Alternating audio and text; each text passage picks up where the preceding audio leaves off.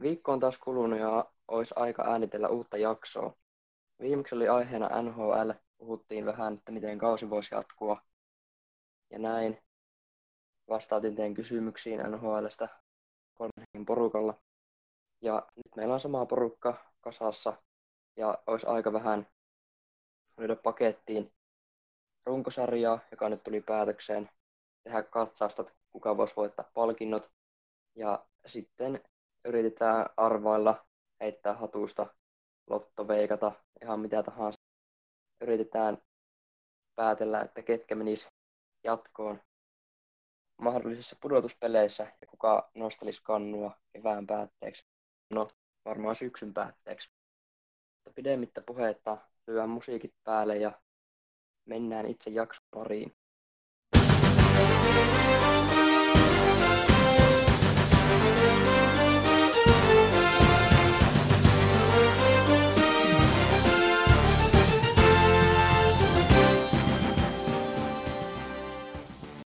Viime kerralla käsiteltiin spekulaatioissa vahvoissa sellaisissa ollutta kaksikymmentäneljä joukkueen pudotuspeliformaattia, jonka nyt N H L vahvisti viralliseksi kauden jatkamisstrategiaksi silloin, kun kausi mahdollisesti voitaisiin pelata loppuun. Tässä on toki vielä monia esteitä, kuten mahdolliset karanteenit, matkustusjutut, harjoitusleiri, pelaajien tai pelaajien perheiden mahdolliset terveysongelmat, jotka tekee niistä riskiryhmäläisiä, kuten Kaapo Kakon, joka on diabetes, ja Max Domin, diabetes vaan astma. Tämmöisiä tekijöitä on vielä, jotka voi jarruttaa sitä kauden kulkua. Mutta kun tämä lyötiin, pudotuspeliformaatti hakattiin käytännössä kiveen, niin samalla päätettiin, että runkosarjaa ei pelata loppuun. Mikä on ihan hyvä päätös, ettei näiden Detroitien ja Buffaloiden tarvitse tulla enää läpsyttelemään sitä viittä peliä tänne Amerikan mantereelle, vaan voi semmoiset joukkueet jatkaa kautta, jolla on oikeasti panosta. Tämä on kaikin puolin järkevä ratkaisu, vai oletteko samaa mieltä? Tämä on samaa mieltä, mutta se vielä, että jos, nyt kun N H L sanoo, että kausi jatkuu, niin, tai jos jatkuu, niin toi kaksikymmentäneljä joukkueen pudotuspelisysteemi, mikä ei tule ihan heti alkamaan, että todennäköisesti aikais... tuskin ennen elokuun alkua pelataan yhtäkään peliä. Tai ehkä jotain harjoituspelejä, mutta ihan kunnon pelejä. Jep, tää on ihan totta. Ei ole lyöty mitään tarkkaa aikaa sille, että milloin tää paluu olisi. Kaikki riippuu tästä tilanteesta, mikä nyt tuolla vallitsee. Ja nyt on viime aikoina noussut uutisia muutakin huolenaihetta Amerikan mantereelta kuin korona. Siellä on lähestulkoon sisällissota kohta käynnissä. Ei nyt ehkä oteta tähän asiaan enempää kantaa, mutta monet on varmaan kuullut tästä tummaihoisten syrjinnästä ja väkivallasta niitä kohtaan. Niin tämä on erittäin iso puheenaihe, joka on tapetilla Pohjois-Amerikassa tällä hetkellä, etenkin Yhdysvalloissa. Mutta tosiaan, tällä kaudella pudotuspeleissä pelaa kaksikymmentäneljä joukkuetta. Ja koska näitä joukkueita on niin hirveä litaania, niin mun mielestä on turha luetella niitä kaikkia. Käydään mieluummin ne läpi, ketkä ei päässyt pudotuspeleihin. Sitten siitä on helppo jokaisen päätellä, ketkä sillä pelaa. Niin lännen puolelta ulkopuolelle jäi kolme joukkuetta. Ja kyseessä on kolme kalifornialaisseuraa. Anaheim Ducks, San Jose Sharks ja Los Angeles Kings. Meinasin hetkeksi unohtaa sen kolmannen, mutta Kings tosiaan oli kolmas. Ja idän puolelta ulkona on Buffalo Sabres, New Jersey Devils, Ottawa Senators ja Detroit Red Wings. Oliko näissä jotakin semmoisia yllättäviä pudotuspelien ulkopuolelle jääjiä, joita olisitte ehkä odotellut kevään peleihin ennen kautta? No eipä tässä oikeastaan ole. Se no, tietenkin oli odotuksia jälleen. No, oli taas tavoitteena päästä playoffeihin parhaan kuusitoista joukossa, mutta ei päässyt edes parhaan kaksikymmentäneljä joukossa.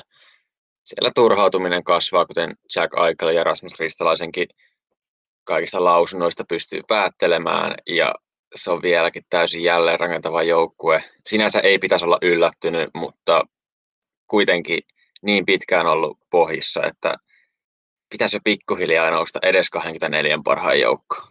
Joo, no nyt Jersey Devilsillä oli aika iso hype ennen kauden alkua, mutta ei nyt ihan, no ei lähellekään niihin odotuksiin pystynyt vastaamaan, mitä annettiin, ja ei nyt päässyt edes kaksikymmentäneljä joukkueen playoffeihin mukaan. Ja isosta hypestä puheen ollen San Jose Sharks piti olla mestarikandidaatti tänä vuonna. Mä vielä löin vetoa ennen kauden alkua, että San Jose voittaisi koko paska, ja sitten se jäi viimeiseksi koko lännessä. Sinne meni rahat. Ai ai, nyt ei ole kaikkein kannattavin sijoitus. Mut mulla on näistä kahdesta edellä mainitusta kanssa jotain sanottavaa. Toi Buffalo pelasi taas aivan huikean alkukauden. Olisiko ollut jopa liigan kärjessä toista vuotta putkeen syksyllä. Voitti lähes kymmenen peliä putkeen. Ylivoima oli tappavan tehokasta. Mut sitten mä tein niistä tekstiä, että onko tää suonenveto vai onko se real deal. Nyt me ainakin nähtiin, että se oli suonenveto toisena, toisena syksynä putkeen. Ja sieltä tultiin taas aika ryminällä alas, eikä ole oikein positiivista sanottavaa kenellekään tuosta touhusta. Sitten taas Devilsia tuli paljon katsottua silloin syksyllä, kun ne pelasi ekaan peliinsä Winnipegia vastaan. Niin se joukkue näytti hito hyvältä. Se näytti playoff-joukkueelta kaksi erää. Sitten tuli Dimitri Pakin Kulikoviin pukukoppimaali toisen erän loppuun ja Devilsin koko kausi romahti sitten seuraavassa erässä. Jotenkin tämä, tämä ottelu oli semmoinen Devilsin kauden kääntäjä heti siinä alussa. Se ottelun sisällä tapahtui semmoisia asioita. Devils onnistui häviää pelin neljän maalin takaa. Se oli aika iso isku nuorelle potentiaaliselle joukkueelle, jolta odotettiin paljon. Kotiyleisö edessä mureentua ihan täysin väsynyttä joukkuetta vastaan, joka oli pelannut edellisenä päivänä. Niin tämä oli jotenkin, tämä jäi mulle mieleen Devilsin kaudesta päällimmäisenä. Ja siitähän lähti aika painava loskainen lumipallo pyörimään.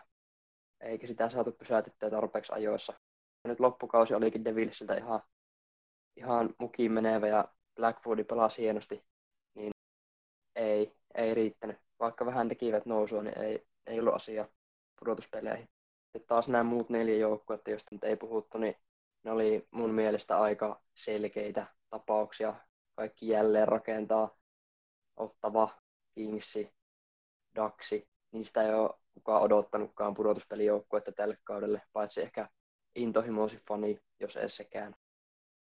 Mutta Detroitin, Detroitin sukellus kyllä yllätti. Mä olisin odottanut, että pystyy edes Ottavan haastamaan siitä, että kumpi on idän toiseksi viimeinen. Mutta ei pystynyt edes siihen, se vähän yllätti. Joo, ei ollut Detroitilla odot- odotukset ainakaan liian korkealla, mutta onnistu alittamaan nekin hyvin alhaiset odotukset. Onko näissä pudotuspelijoukkueissa sitten semmoisia yllätyksiä, kenen ettei olisi oottanut olevan noin korkealla? Mä voin avata, mä sanon Kolumbuksen, nyt ehkä nousee ekana. Mä yllätyin siitä, että ne pysty pelaamaan melkein samalla tasolla viime kaudella, vaikka nyt ei maalinteko ollut niin tehokasta. Pysty voittaa paljon pelejä, pitää pudotuspelipaikasta kiinni. Ne olisi voinut mennä jatkoon jopa kuusitoista jengin pudotuspeleissä. Ja se olisi ollut aika, aika kova temppu siltä porukalta, josta lähti neljä tähtipelaajaa kesällä. Mä voin nostaa tähän heti Philadelphia Flyersin, tai no se, että ne on pudotuspeleissä, tai olisi ollut kuusitoista joukkueen kanssa pudotuspeleissä, niin ei välttämättä niin iso ihme olisi ollut. Mutta se, että ne on koko lännen, anteeksi idän konferenssin neljänsiä, niin on mun mielestä kyllä todella kova suoritus. Ja antaa, pakko antaa krediittiä siitä Flyersin kaudelle. Kyllä. Mä näin Flyersin tämmöisenä joukkueena, että ne ei ole mennyt isoin stepein eteenpäin silleen, että ne olisi hankkinut vapaalta markkinoilta tähtiloistoa, niin kuin vaikka Devilsi, Rangersi, nämä muut Metron kilpailijat, jotka vahvistuivat oikein urakalla yksittäisillä nimillä, vaikka Panarin meni Manhattanille. Niin Flyers ei tämmöistä samanlaista isoa kalaa saanut, en laske Kevin Hayesiä semmoiseksi samanlaiseksi supertähäksi, vaan mä näkisin, että tämä on enemmän nuorten pelaajien kehitysprojekti, joka on ottanut ison askeleen eteenpäin. Ne jo olemassa olleet pelaajat on löytänyt uusia rooleja, on kehittynyt, parantanut peliä N H L-tasolla. Niin se on se tekijä Flyersin pelin taustalla. Ja olisiko ne jopa uuden valmentajan saanut tälle kaudelle, Vigneault, vai mikä nyt olikaan, on siellä penkin takana. Tällä voi olla iso vaikutus myös. Olisitteko uskonut, että Edmonton on noin korkealla, mitä se on? Se olisi mennyt Pacificin top kolmoseen, jos mennyt kolmen parhaan joukossa jatkoon kuusitoista jengin pudotuspeleissä. Se kyllä, se ei, ei, ei ollut ihan itsestäänselvä asia, kun oli vielä parempikin kauden alussa. Taisi olla johtaa, ainakin divisioonassa, en ole varma konferenssista. Niin kyllä sen tuolla kokoonpanolla, okei siellä on McDavid, Draisaitl ja muut, mutta se tähtiloisto ja syvyys loppuu niihin kahteen kaveriin, eikä veskarinakaan ole nyt oikeastaan mikään tähtipelaaja. Niin kyllä sen pitäisi ajan kanssa olla siellä, kun on ollut niin paljon korkeita varauksia, mutta tuolla rosterilla en olisi uskonut, että on noin korkealla. Joo, en olisi uskonut itsekään, että näin korkeita saareita alkaista löytyy. Ehkä no, McDavid Draisaitl totta kai supertärkeä kaksikko Edmontonille, mutta kauden alussahan siellä oli James Neal, pisti lähes joka pelin maaliin, maaliin kiekkoon ja sitten myöhemmin niin Kyler Yamamoto, Ryan Nugent-Hopkins, niin löytyi vähän yhteistä säveltä, pe- säveltä peliin. Ja sitten kun nämä lyö Draisaitl ja McDavid lisäksi joukkueeseen, niin mä uskon, että tämä on se syy, miksi he on näin korkealla. Joo, veit kyllä sanat mun suusta. Silloin kun McDavid loukkaantui kauden lopussa, niin olisiko ollut jopa koko liigan tehokkaan ketju, toi Draisaitl, Nugent Hopkins ja Yamamoto. Ne löyti kyllä erittäin hyvän kemian. Ja Yamamotokin pelasi jonkun about kaksikymmentäviisi peliä ja painopiste per peli siihen. Kyseessä on tämmöinen kaveri, joka on ollut korkealle rankattu lupaus. Ei ole löytänyt omaa peliään N H L:ssä ennen tätä kautta. Mut nyt sitten kun joukkue sitä eniten tarvii, niin kaveri astui esiin aika hienolla tavalla. Onko vielä muuta sanottavaa runkosarjasta vai mennäänkö jakamaan palkintoja? Ei mulla ainakaan enempää tähän runkosarjasijoitukseen liittyy, että mun puolesta voi mennä jakaa palkintoja. Joo, mennään vaan. Ne tekee itsestään pellejä ja nämä samat pellet on joka kerta täällä. Käydään tässä läpi viisi tämmöistä yksilöpalkintoa. Tämä on yhden voittaa kaksi pelaajaa, mutta kuitenkin palkintoa, jotka jaetaan runkosarjan perusteella. Lähdetään vaikka Hart Trophysta liikkeelle, eli N H L:n M V P-palkinto, jonka määritelmä on arvokkain pelaaja joukkueelleen. Kenet te valitsisitte Hartin voittajaksi ja miksi? Aloitetaan sitten kaikkein vaikeimmalla palkinnolla määrittää. Sehän N H L piste com taisi pistää top kolmoseen Draisaitlin, öö, McKinnonin sekä Pasternakin. Ja mä taas itse en nostaisi yhtäkään noista kolmesta voittajaksi. Draisaitlin pistäisi edes top kolmeen tai edes top viiteen, koska ei osaa puolustaa tai osaisi, mutta ei halua. Öö, mä nostaisin Artemi Panarinin ihan vaan sen takia, koska hän pelasi niin mahtavan kauden. Periaatteessa yksin kanto Rangersia, kun Zibanejad loukkaantui alkukaudesta. Ja kaikki tilastot näyttää sitä, että Panarin oli yksi parhaita pelaajia koko liigassa.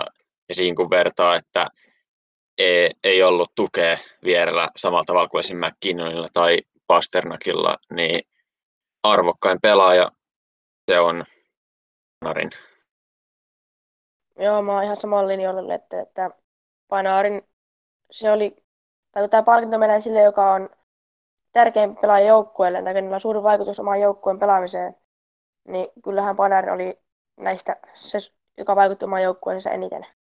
Joo, kyllä se on laitettava kolmas ääni leipämiehelle. Mun mielestä yksi iso tekijä tässä on näiden edistyneiden tilastojen puolustamisen, tehopisteiden, kaiken pelaamisen lisäksi se, että milloin sä teet sun pisteesi. Ja Draisaitl teki paljon pisteitä, mutta se oli enemmän semmoinen Y V-ase. Teki todella paljon pisteitä ylivoimalla. Oli sarjan paras. Tai näin voi sanoa, että oli sarjan tehokkaan ylivoimapelaaja yhdessä McDavidin kanssa. Kun taas Panarin voitti liigan pistepörssin tasakentällisin. Panarin teki eniten pisteitä tasaviisikoin. Ja se on kuitenkin se osa-alue, mikä mun ajattelutavan mukaan painaa vaakakupissa enemmän kuin se, että sä teet Y V:llä pisteitä. Toki Draisaitl ei ollut paljon perässä, mutta Panarin teki omista pisteistään isomman osan, tasakentällisin ja näin. Ja se, mikä korostaa tätä Panarinin mahtavuutta, on se, että se ei pelannut Mika Zibanejadinkaan samassa ketjussa, vaan Panarinin sentterinä oli useimmiten Ryan Strome, joka sai myös ihan uuden leveli omaan pelaamiseensa tai nauttia Panarinin seurasta sinne laidallaan. Ja mun mielestä Pasternakia en nostaisi tähän kärkeen ollenkaan, ei stop vitoseen, koska Bruinsissa on muitakin todella hyviä pelaajia, kuten Marchand, Rask, Bergeron, jotka yhtä lailla melkein samalla tasolla vaikuttaa siihen joukkueen menestykseen kuin Pasternak. Niin mä en näe Paster- Pasternakin arvokkuutta Bostonille samanlaisena kuin vaikka Panarin ja Rangersille, Draisaitl ja Oilersille, Josia Predatorsille tai Connor Hellebuyckia Winnipegille. Tässä oli niitä mun nimiä. Tietenkin McKinnon Coloradolle pelasi ihan loistavan kauden. Ei sovi unohtaa tätä. Silloin kun oli loukkaantumisia, niin löi tehoja pöytään. Tässä on näitä mun nimiä, ketkä mä nostaisin tähän. Mutta Panarin on se, kenelle mä kiinnitän palkinnon. Mulla taas toi, kun sanoit noi Pasternakki ei olisi top kolmosessa, niin mun mielestä Draisaitlella on vähän samanlainen keissi tuossa. Se voitti pistepörssin, mutta sen tutkapari oli kakkosena siinä. Niin en sanoisi, että yksilönä Draisaitl olisi niin vakuuttava ja dominoiva, kun piste, tai pistepörssin voitto antaa ymmärtää.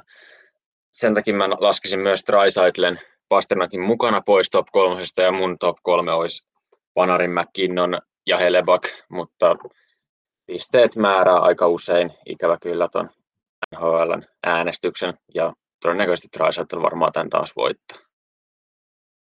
No, Draisaitl ja McDavid esimerkiksi tasaviisikoon kuitenkin eri ketjuissa aika paljon, ja siksi mä nostaisin sitten kuitenkin top kolmoseen, ja mun top kolme olisi Artemi Panarin, Leon Draisaitl ja Connor Hellebuyck.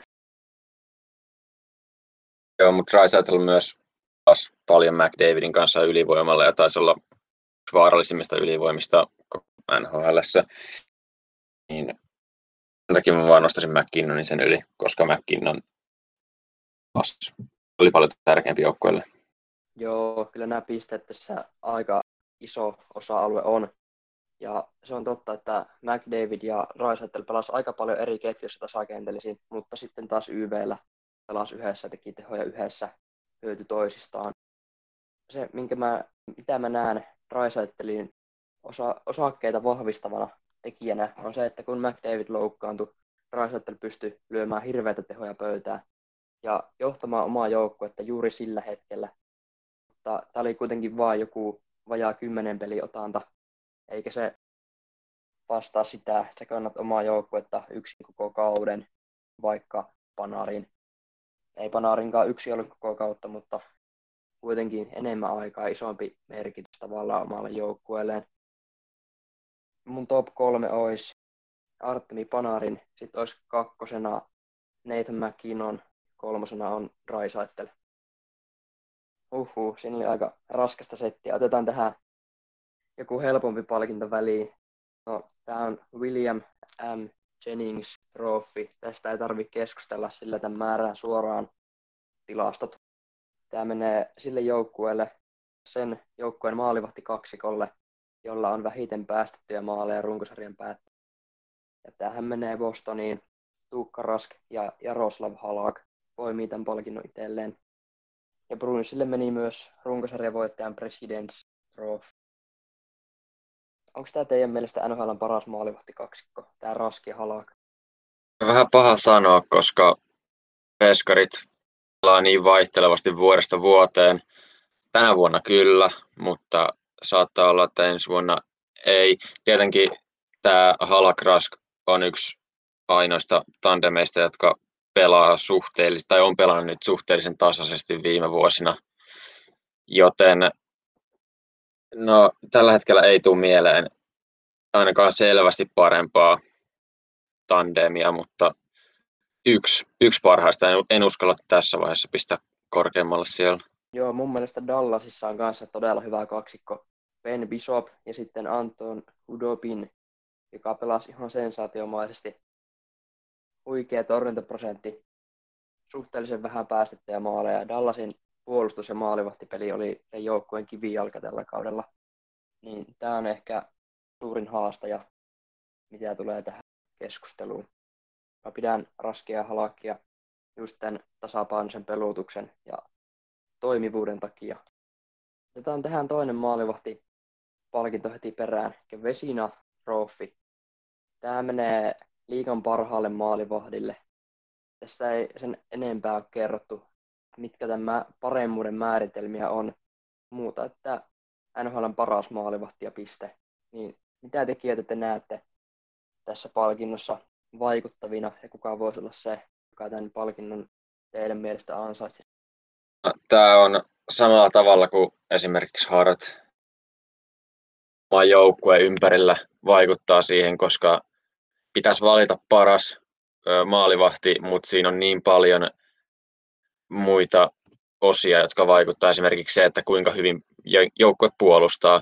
Sen takia nyt no, tämä vuosi on Tuukka Raskin ja Conor Hellebuckin taistelu aika selvästi, mutta siinä on se, että Winnipegillä ei ollut puolustusta juuri nimeksikään verrattuna ainakaan tuohon Bostonin puolustukseen, joka no, päästi vähiten maaleja tänä kautena.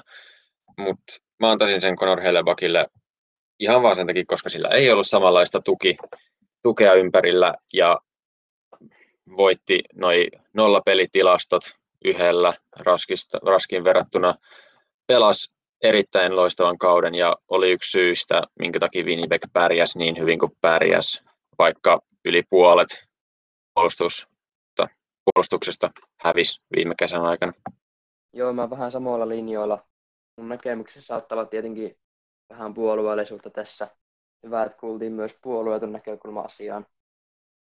Tuukka Raskin perustilastot oli kieltämättä loistavat. Ne oli muistaakseni N H L:n parhaat tai yhdet parhaimmista. Tämä tulee torjuntaprosenttiin, päästettyjen maalin keskiarvon näihin. Mä oon just sitä mieltä, että joukkue siinä ympärillä vaikuttaa erittäin paljon maalivahdin tekemiseen. Ja yksi tilasto, joka puoltaa Hellebuckia, on se, että Winnipegin puolustus päästi ylivoimaisesti eniten vaarallisia maalipaikkoja omiin tällä kaudella. Se puolustuspeli oli ajoittain huonompaa kuin Roskakki Detroitilla. Ehkä se viisikkopuolustuksen systeemi ja se oli kunnossa, mutta se mistä tuli ongelmia oli se, että osa hyökkäjistä, muun muassa ykkösketju, oli laiskoja puolustussuuntaan. Sitten pakeilla ei riittänyt jalka öö, puolustaa vastustajien nopeita hyökkäyksiä ja tuli erittäin paljon läpiajoja. Varmaan joka pelissä tuli yhdestä viiteen läpiajoa. Oli mikä joukkue tahansa vastassa, kun ei vain jalka riittänyt. Ei ollut sitä Jacob Trubaa tai Big Buffia, jolla olisi ollut pitkä maila, jolla puolustaa.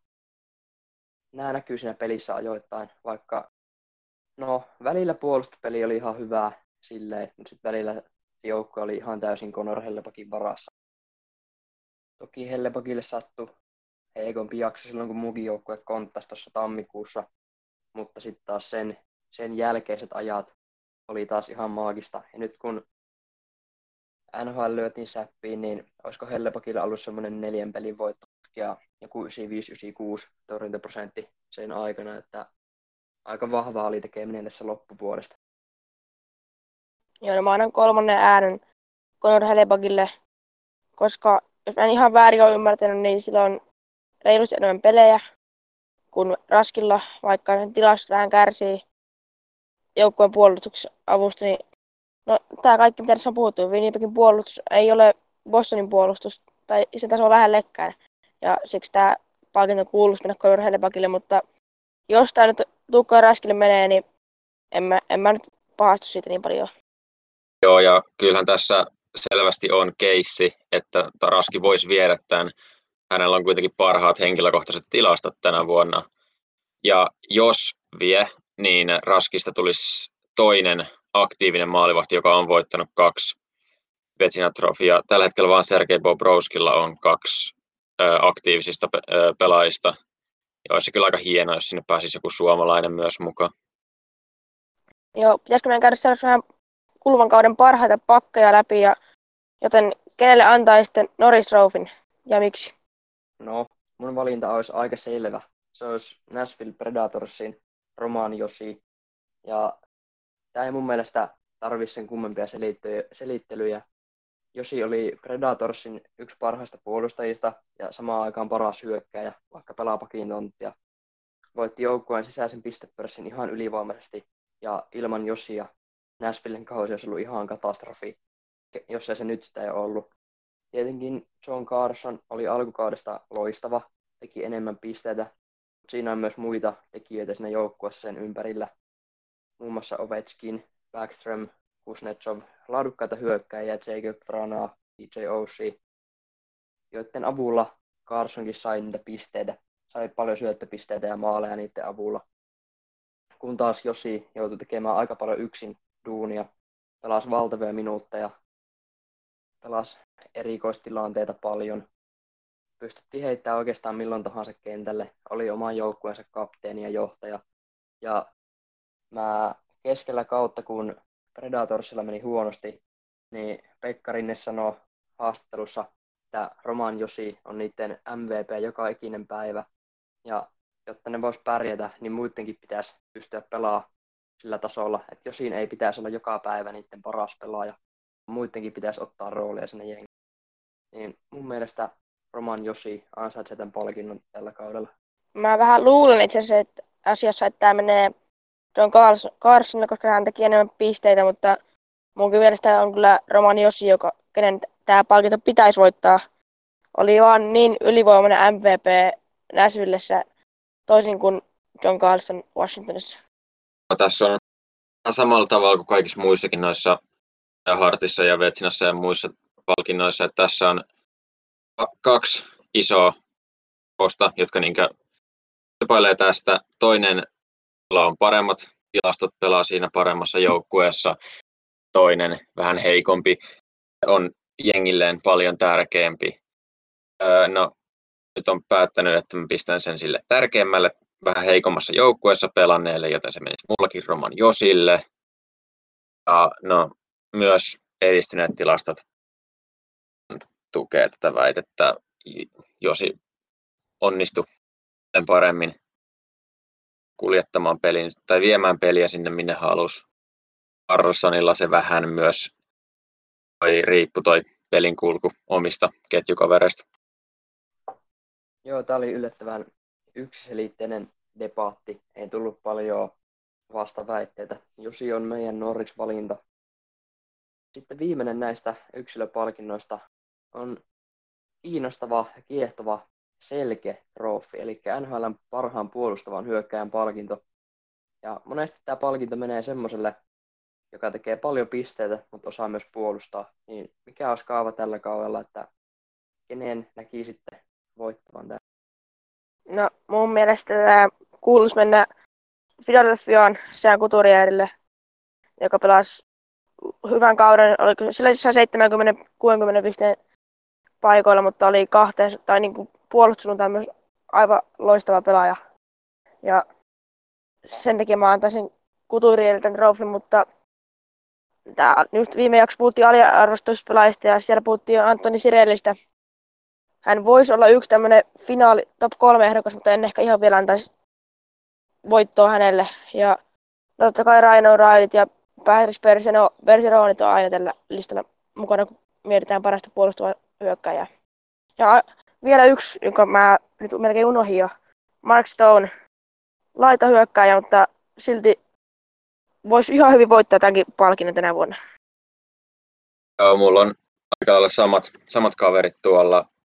Se asia, minkä takia mä en näe Mark Stonen voittamaan sitä, on se, että hän pelaa laitaa, mikä ei ole yhtä, hän ei pääse laidalta vaikuttamaan yhtä paljon puolustuspeliin kuin esimerkiksi sentteri. Se on kohtaisesti ammatinvalintakysymys, että varjostamaan tota sen peliä koko uran ajan, niin kuin on varjostanut jo. On varjostanut jo. Vaan se, että koska pelaa laidalla, niin ei, häneltä ei odoteta samalla tavalla, että olisi puolustuspelissä mukana ja samoin myös katsotaan yli vähän enää vartta pitkin hänen puolustuspeliään, vaikka se olisi kuinka hyvää. Vaikka Mark Stone pelasi tosi hyvin tänä vuonna, mä antaisin silti myös Sean Couturièrille tämän, koska oli, no, tilastot. Hän pelasi parhaiten noilta puolustuspeliä hyökkäjistä. Puolustuspeli pystyy katsomaan oikeastaan pelkästään noilla edistyneillä tilastoilla.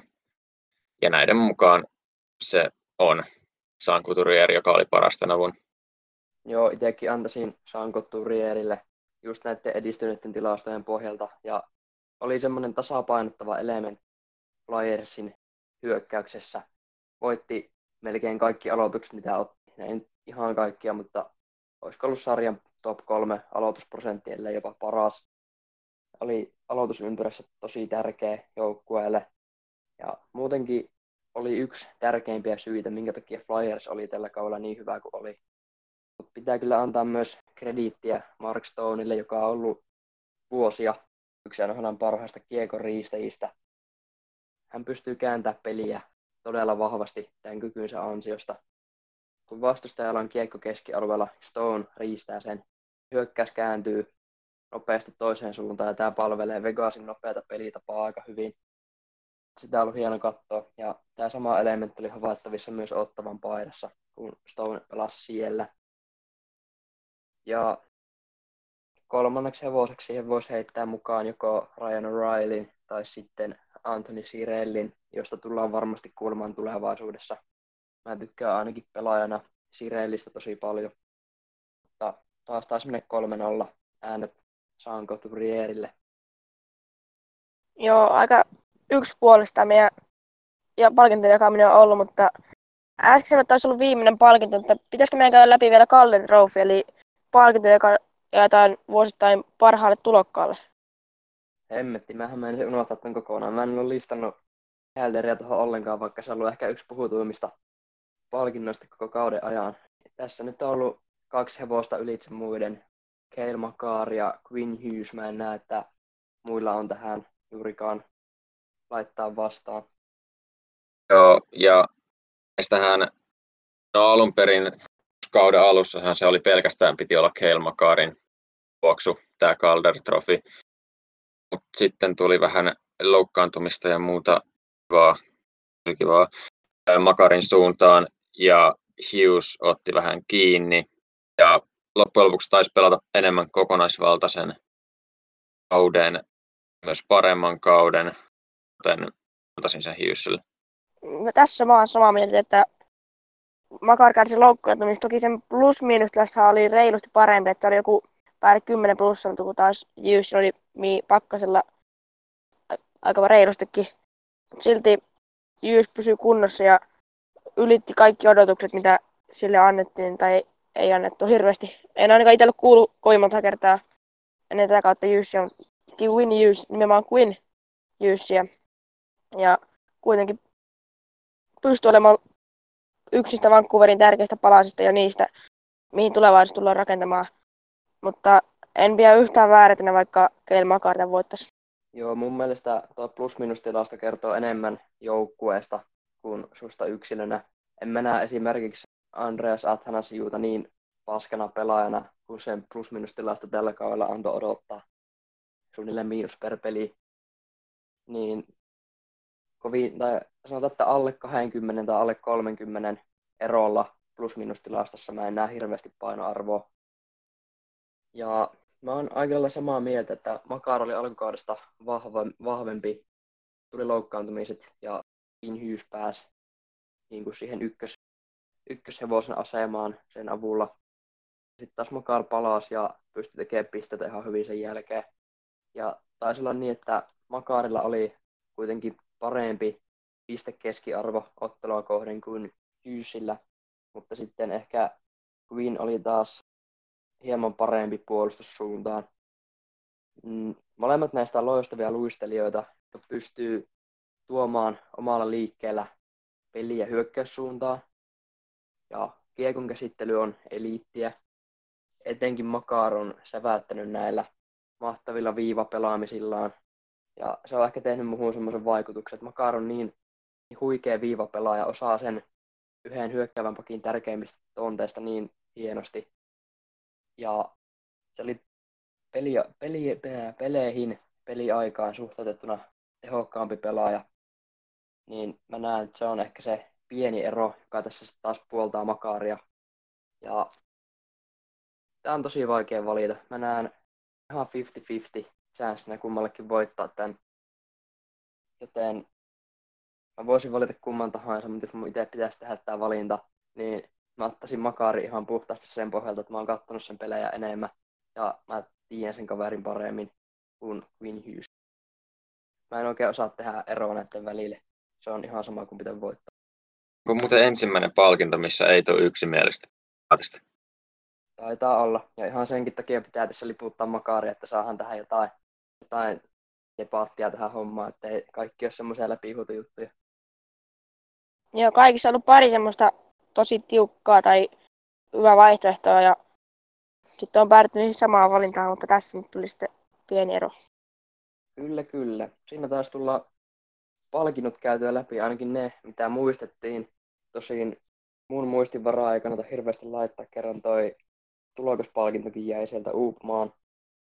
Mutta eiköhän me lähetä näiden playoff-brakettien pariin ja katsotaan, että kenestä tulisi meidän Stanley Cup-voittaja tällä kaudella.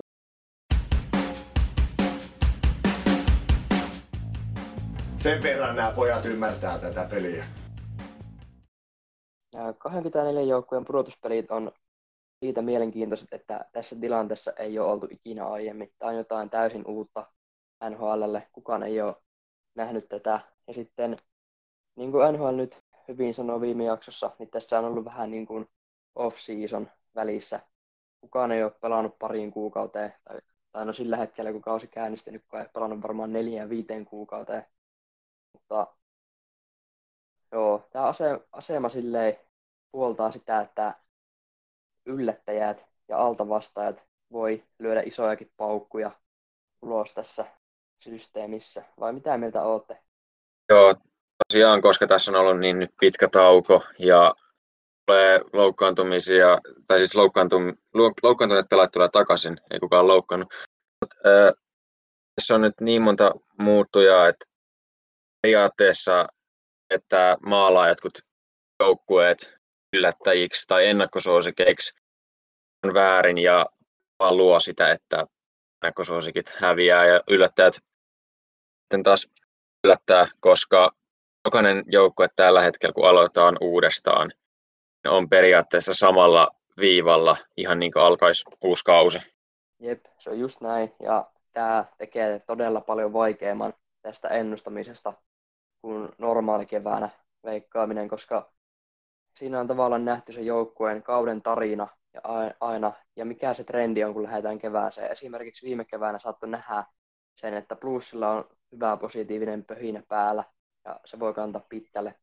Mutta silti meikäläinen veikkasi niitä vastaan jokaisella kierroksella, paitsi Stanley Cupin finaaleissa.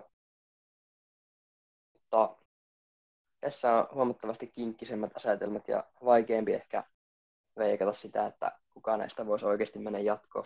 Niin, todennäköisesti nämä kaikki meidän veikkaukset tulee menemään päin honkia, mutta no katsotaan mitä käy ja toivotaan, että joku menisi oikein. Ja tosiaan ei tarvitse kuin yksi väärin veikattu sarja vaikka tuossa ensimmäisellä kierroksella. Se on sitten koko braketti pilalla, koska sinne tulee joukkueita, joiden ei pitäisi olla siellä ja ne yllättää ja sitten taas ne pudottelee toisiaan. Se, se menee ihan sekaisin heti sen jälkeen, kun yksi menee väärin tai yksi, ainakin yksi tulee menemään väärin heti alkuun.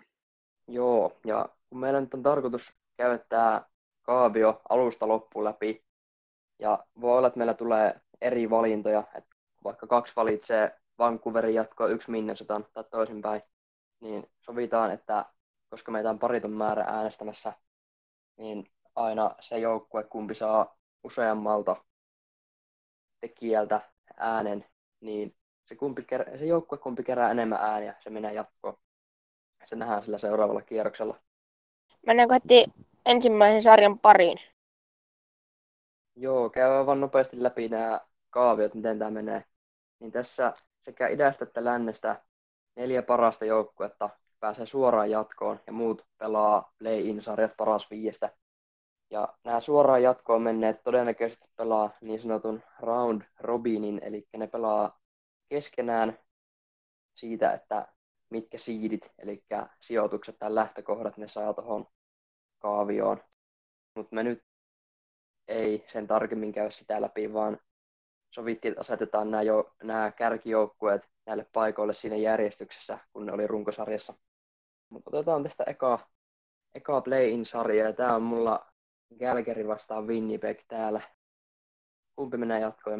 No, mä nyt vähän jo eilen illalla tästä omalla tillä pohdustin, tai puhuin, mutta lyhyesti. Eli mä uskon, että Winnipeg tästä tulee menemään jatkoon, koska heidän maalivahtipelinsä on parempaa, selvästi parempaa. Siellä on löytyy vähän aikaista puuttu Connor Hellebuyck, toisin kuin Calgaryssä löytyy David Rittich. David Rittich.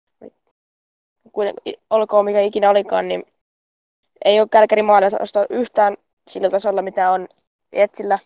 Vaikkakin Jetsin puolustus on ihan kammottava. Ja Calgary vie siinä osa-alueella Jetsiä kuin vettä korvasta. Ja sitten taas Jetsin hyökkäyksestä löytyy taas paljon enemmän tähtivoimaa. Seifeldit, Laineet, Wheelerit, Edersit, Connorit. Ja no kyllä on Flamesilläkin Monahania, Tatsukia, Goodrow, Backlund, Tungla menee huonosti. Kuitenkin olkoon, niin Jetsille tämä sarja. Kolme, mä veikkaan kolme yksi. Joo, tämä on tosi tiukka sarja. Taisi olla yksi piste eroa runkosarjassa. Ei sillä, että sillä olisi mitään väliä, mutta se kertoo siitä, kuinka tasaisia, tasaisia joukkoja nämä on. Näillä on myös muut tilastot. On ö, tota, hyvin samanlaisia. Aika samoja lukuja näkyy kaikissa tilastoissa.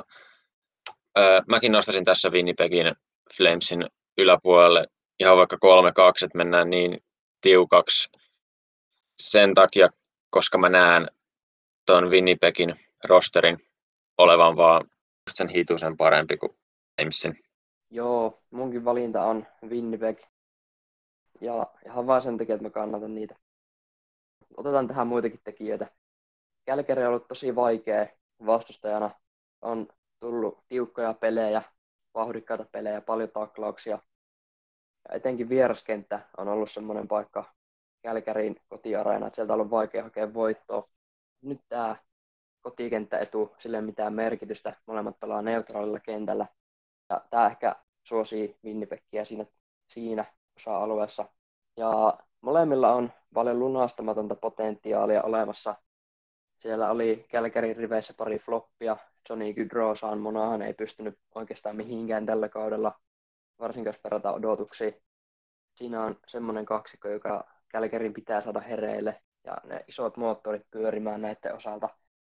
Ja sitten taas Winnipegillä Blake Wheelerin alkukausi oli aivan vaisu. Ja Laine olisi voinut tehdä paljon enemmän maaleja kuin mitä teki. Jos Winnipeg taas saa näiltä enemmän irti, niin ne on aika vahvoilla. Mä veikkaan kanssa, että tämä sarja menee kolme kaksi. Tulee olemaan tasainen vääntö, tiukkoja matseja. Ja mä kans näen, että Winnipegin hyökkäys on leveämpi, niin se ja sitten Hellebuyck on parempi kuin nyt. Niin nämä tekijät tulee tässä viemään voiton. Ja nyt kun Winnipeg tästä meni jatkoon kolmella äänellä, niin se kohtaa Saint Louis Bluesin seuraavalla kierroksella. Otetaan toinen play-in-sarja, Edmonton Oilers vastaan Chicago Blackhawks. Mä en itse henkilökohtaisesti tässä mitään kysymystä, että kumpi menee jatkoon. Se on Edmonton sweepillä, koska no, se on, ei pitäisi katsoa tuota sarjataulukkoa, mutta oli viimeinen lännestä, joka pääsi tähän turnaukseen mukaan. Ja näen, että Chicagolla on vähän toi, tota, aika ajanut jo ohi. Moni niisten tähtipelaajista on vähän vanhempia. En tiedä yhtään, miten Corey Crawford tulee pelaamaan, nyt kun Robin Lehner kaupattiin Gasiin tuossa kauden lopussa. Tämän maalivahtitilanne on ongelma, ja ainoa, ainoat, että mä näen Chicagolta parittavan varmasti, on Alex DeBrincat sekä Patrick Kane. Se on kaksikko, joka ei, ei tule jättämään Chicagoa onnensa varaan. Edmontonilla on sama kaksikko, Connor McDavid, Leon Draisaitl, joka on paljon parempi. On määrän ero. mikä Chicagolla ja Edmontonilla on, on iso, ja sen takia mä en näe Chicagolla palaakaan tässä. No, mä haluaisin sanoa, että Chicagosta menee jatkoon, koska Chicago-fani, mutta jotenkin sitä vaan, mä en itsekään valitettavasti näe hirveästi syitä, miksi Chicago voisi tästä mennä jatkoon. Ehkä tässä on esimerkiksi Montreal Canadiens ja New York Rangers on semmoisia mustia hevosia, joilta niinku, heidän niinku odot, mahdollisuudet on ehkä korkeammalla, koska Chicagolla ne ajat alkaa olla vähän ohi. Maalivahtipelistä Corey Crawford, nyt kun Lehner kaupattiin, niin pelasi itse asiassa hyvän loppukauden. Pelasi kaikki yhdeksän peliä putkeen tuossa ja oli joka ilta semmoinen vähintään kohtalainen ja useasti hyvä. Mutta mä sanon tästä vaikka, että no mä haluan sanoa, että Chicago menee jatkoon, mutta ei, ei, ei ne vaan mene tästä jatkoon. Mutta heitään tähän nyt joku yllätys, niin sanotaan kolme kaksi Chicagolla, koska en mä pysty sanoa, että ne häviää sitä. Okei, no mä oon vähän samalla linjalla kuin N H L nyt, että Edmontonin tää kärki on paljon terävämpi Chicagon. Toki tää sarja tulee hyvin pitkälti olemaan sitä, että kumpi onnistuu paremmin, McDavid, Draisaitl kaksikko vai sitten Kane ja ympärillä olevat kaverit, eli Taves, Kubalik ja Debrinkat. Mutta mä näen, että tää Oilersin kaksikko on laadukkaampi ja Oilers tulee tämän viemään sen turvin. Mutta sitten mä uskon, että Kane on sen tason pudotuspelipelaaja, että ihan omilla esityksillään pystyy voittamaan Chicagolle sen yksi kaksi peliä. Ja sanotaan, että Edmonton menee jatkoon kolme yksi. Ja Oilers saa siis seuraavalla kierroksella vasta Dallas Starsin. Mutta kolmas play-in-sarja Vancouver Canucks vastaan Minnesota Wild. Mä ite en näe tässä taaskaan mitään epäselvyyttä. Mä en millään usko, että Minnesota Wild menee tästä sarjasta jatkoon. Vancouverilla on nuorempi, nälkäisempi, parempi joukkue yksinkertaisesti. Eli jos Pettersson on se just se ykkössentteri, mikä joukkueessa tarvitaan, Minnesota ei, ei ole sitä. Sitten siellä löytyy vielä se kova ykköspakki Quinn Hughes, Calder-ehdokas, joka toki Ryan Suter pelasi kohtalaisen kauden ainakin. Ja Jared Spurgeon on myös hyvä pakki, joidenka puolustuksessa mun mielestä on se tasaisin alue näistä. Ja maalivahti osastollakin Alex Talok, Devan Dubnik. Ja jos Kaapo Kähkönen nostaa vielä, niin no ei se nyt ehkä ihan surkea ole, mutta ei se, siellä ei ole sitä yhtä, yhtä super hyvää maalivahtia, joka pystyy voittamaan niitä pelejä Minnesotalle. Ja se Jakub Markström oli tällä kaudella hyvä Vancouverin maalin sulla. Ja mä uskon, että Vancouver tulee sitä menemään jatkoon ja mä uskon jopa, että ihan kolme nolla. Aika rajusti tulee tota, näkemystä vastaan toi kolme nolla. Näen, että tässä on tiukka sarja, koska sitä on tilastojen valossa pelannut pikkusen paremman kauden, mutta sitten taas toisaalta tämä tauko jälleen huuhtoo sen viemäriin sen, mitä on sautettu tuolla tauon aikana. Saattaa olla, kun tämä on ensimmäinen kierros, että vähän tulee tuommoista hutilointia ja helppoja virheitä Vancouverille, koska heillä on niin nuori joukkue, on paljon näitä Calder-voittajia viime aikoina ja Calder-ehdokkaita. Ja ainoa kokemus oikeastaan tulee neloskentästä, missä on ylipalkattuja konkareita. Minnesotalla taas on Erik Staalia, Jared Spurgeonia, Ryan Suteria, Jack Parise.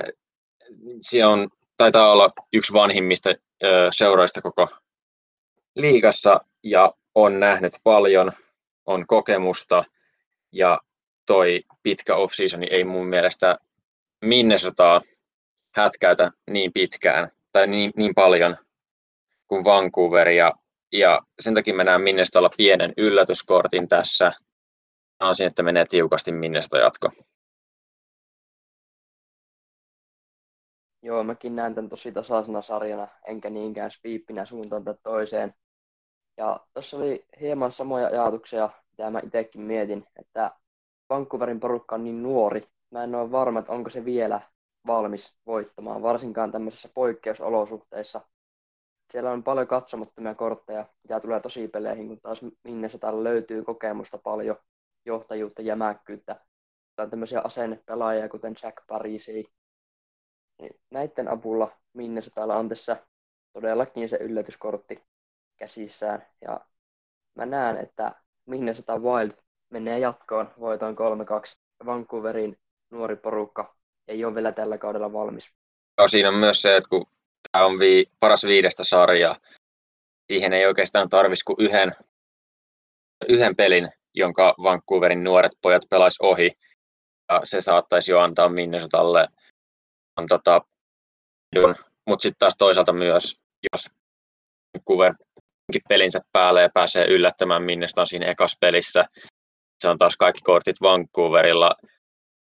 Tosi pienistä marginaaleista kiinni, mutta pitää mennä kokemuksen.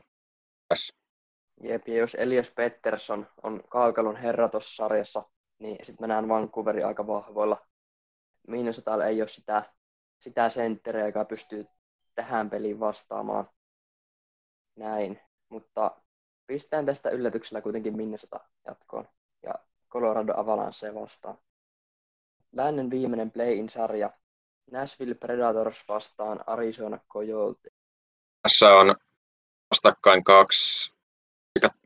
No, molemmilla on toi hyökkäyspeli aika tylppää ja semmoista lisää katteltavaa. Ja molemmat sitten taas yrittää joko puolustus- tai maalivahtipelillä öö, aikata sitä. Olemaan vähän maallinen sarja. Ja Nashvillellä on parempi puolustus, Arizonalla parempi maalivahtiosio. Tämä tulee mun mielestä riippumaan ihan siitä, kuinka hyvin Juuse Saros tai Pekka Rinne pääsee tein sisään. Ei tänä kautena ollut oikein vakuuttavaa. En usko, että Pekka Rinne tulee enää nostamaan tasoaan. Hänenkin aika alkaa olla pikkuhiljaa ohi. Ja en ole varma, miten Ju- Juuse Saros on ihan hevonen mulle. En tiedä yhtään, mitä hän tulee pelaamaan, ja koska siinä on sen verran epävarmuutta toisin kuin Arizonan veskoritandemilla, niin mä pistän tämän Arizonalle. En osaa sanoa yhtään, että kuinka paljon, mutta jo- jollakin lukemilla Arizona. Okei. Okay. No, mä taas näen, että Nashville menee tästä jatkoon. Niillä on enemmän kokemusta, kun taas sitten Arizonalla on enemmän nuoruuden nälkää, pitää tahtoa. Mä näen, että kokemus on tässä se, joka ratkaisee tässä tilanteessa, ja sitten Nashvillella on enemmän lunastamatonta potentiaalia. Dusein, Forsberg, Johansen, kaikki pelas surkeat kaudet ihan niin täysin alle odotusten. Niin mä näen, että nämä kaverit nostaa tasoaan. Ja Nashvillessä on ollut kovat paineet, niistä odotettiin yhtä mestarisuosikkia t- tällä kaudella. Mutta runkosarjalle enemmän tai vähemmän floppi. Ja tää oli vähän niin kuin anteeksianto, että ne pääs mukaan pudotuspeleihin. Mä veikkaan, että ne pelaa nyt ihan satalasissa. Ja kun nyt annettiin tää mahdolli- uusi mahdollisuus, niin ne hyödyntää sen. Mä näen taas Arizonalla sen, että ne ei ole pitkään aikaa ollut pudotuspeleissä. Ja niillä on intoa ja tahtoa mennä eteenpäin. Ja haluaa näyttää, että me kuulutaan tänne. Niin tämän takia tästä tulee tasainen sarja. Veikkaan, että Nashville menee kolme kaksi jatkoon. Joo, no mä itse heitän tämän sarjan Arizonalle, koska no mun mielestä kaksikkona esimerkiksi Taylor Hall ja Phil Kessel voittaa tämän ähm, Johansenit ja Granlundit ja Duseinit nämä. Niin mun mielestä mä itse uskon vaan, että Taylor Hall, joka kesällä loppuu soppari, tai miten, milloin, tai milloin loppuukaan syksyn jälkeen, miten ne, nämä hoitaa, niin hän haluaa näyttää, että saa ansaitsee hyvän sopimuksen seuraavaan isoon sopimukseensa. Ja maalivahti, myös maalivahtipeli on selvästi parempi Arizonalla, ellei nyt Juuse Saros tai Pekka Rinne, kun ei siellä aloittaakaan, niin yhtäkkiä ota iso harppausta eteenpäin, jonka mä en hirveästi usko.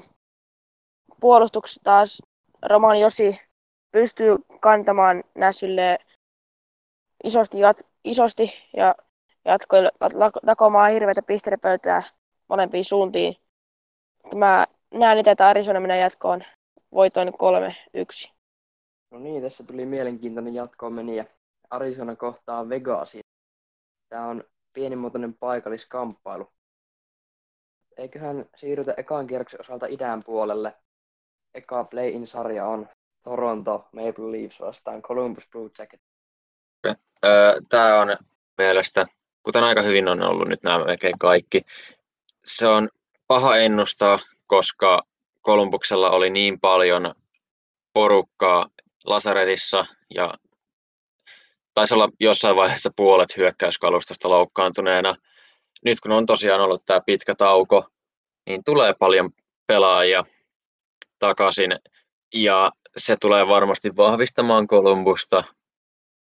Ja no, mutta sitten siinä on taas toisaalta se, että kun on pelannut semmoisessa sekasorrossa ja sitten yhtäkkiä sinne tulee kaikki ne tähtipelaajat, niin se saattaa vähän heiluttaa sitä joukkueen valtarakennetta ja ei välttämättä jokainen löydä paikkaansa, mikä saattaa olla myös huono. Tai se saattaa myös purra Columbusta jalkaan, että tulee noin paljon pelaajia takaisin. Toronto taas. Toronto on Toronto. Okei, niin kuin olen nyt viime aikoina pärjännyt. Pääsi ykköskierrosta temmälle playoffeissa vuoteen. Ja on menossa sinne päin, että nousisi mestarisuosikiksi. En näe, että on vielä tai tulee olemaankaan vielä. Edelleen rajautuu liikaa muutamiin tähtipelaajiin, jotka vie monta kymmentä miljoonaa palkkakatosta. Columbus on puolustanut hyvin. Mä näen, näkisin, että ne pystyy puolustamaan Matthewsit, Tavarasit, Marnerit, Nylanderit kohtuullisen hyvin ja sitten taas rampauttaa koko Toronton kopelin oikeastaan. Ja sen takia mä näkisin Columbuksen pikkusen edellä ja ehkä joku kolme kaksi, kolme yksi jatkoon. Tämä on mun mielestä ihan todella mielenkiintoinen sarja, jota varmasti seuraamaan todella tarkasti. Ja tässä on taas sitten, jos Toronto jälleen häviäisi ykkö, ensimmäisellä kierroksella, niin se mediamylly olisi ihan valtava. Ja pelaajia saisi kyllä lähteä, niin kuin niitä muutenkin tulee lähtemään. Ja se, se ei, näin ei vaan saisi tapahtua Torontossa. Mutta kun vastassa on Columbus Blue Jackets, jonka pelityyli on enemmän tämmöinen, no enemmän puolustava, mutta tavallaan tämmöinen fyysistä peliä taklataan ja voitetaan vähän maallisia pelejä, niin sitä, mun mielestä tämä toimii, tai näin kun aletaan pelaamaan Torontoa vastaan, niin mä en ole yhtään varma, että olisiko torontolais, tai Torontossa oltaisiko valmiita tämmöiseen. Ja siksi mä laittaisin itse kyllä kans Columbuksille tätä sarjaa.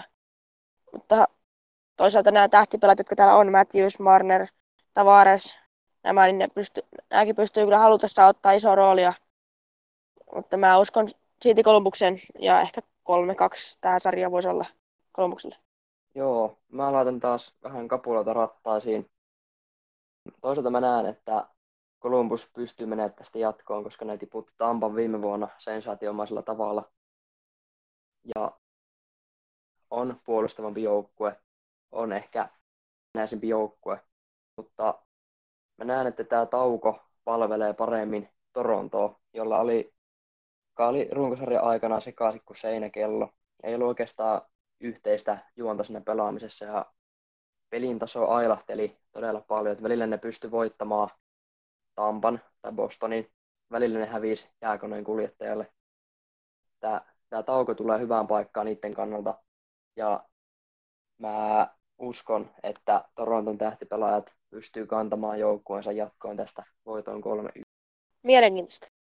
Jep, mutta kun teistä molemmat äänesti Columbusta, niin Columbus menee jatkoon, eikä me nähdä Toronto vastaan Bostonia, vaan nähdään Columbus vastaan Boston seuraavana.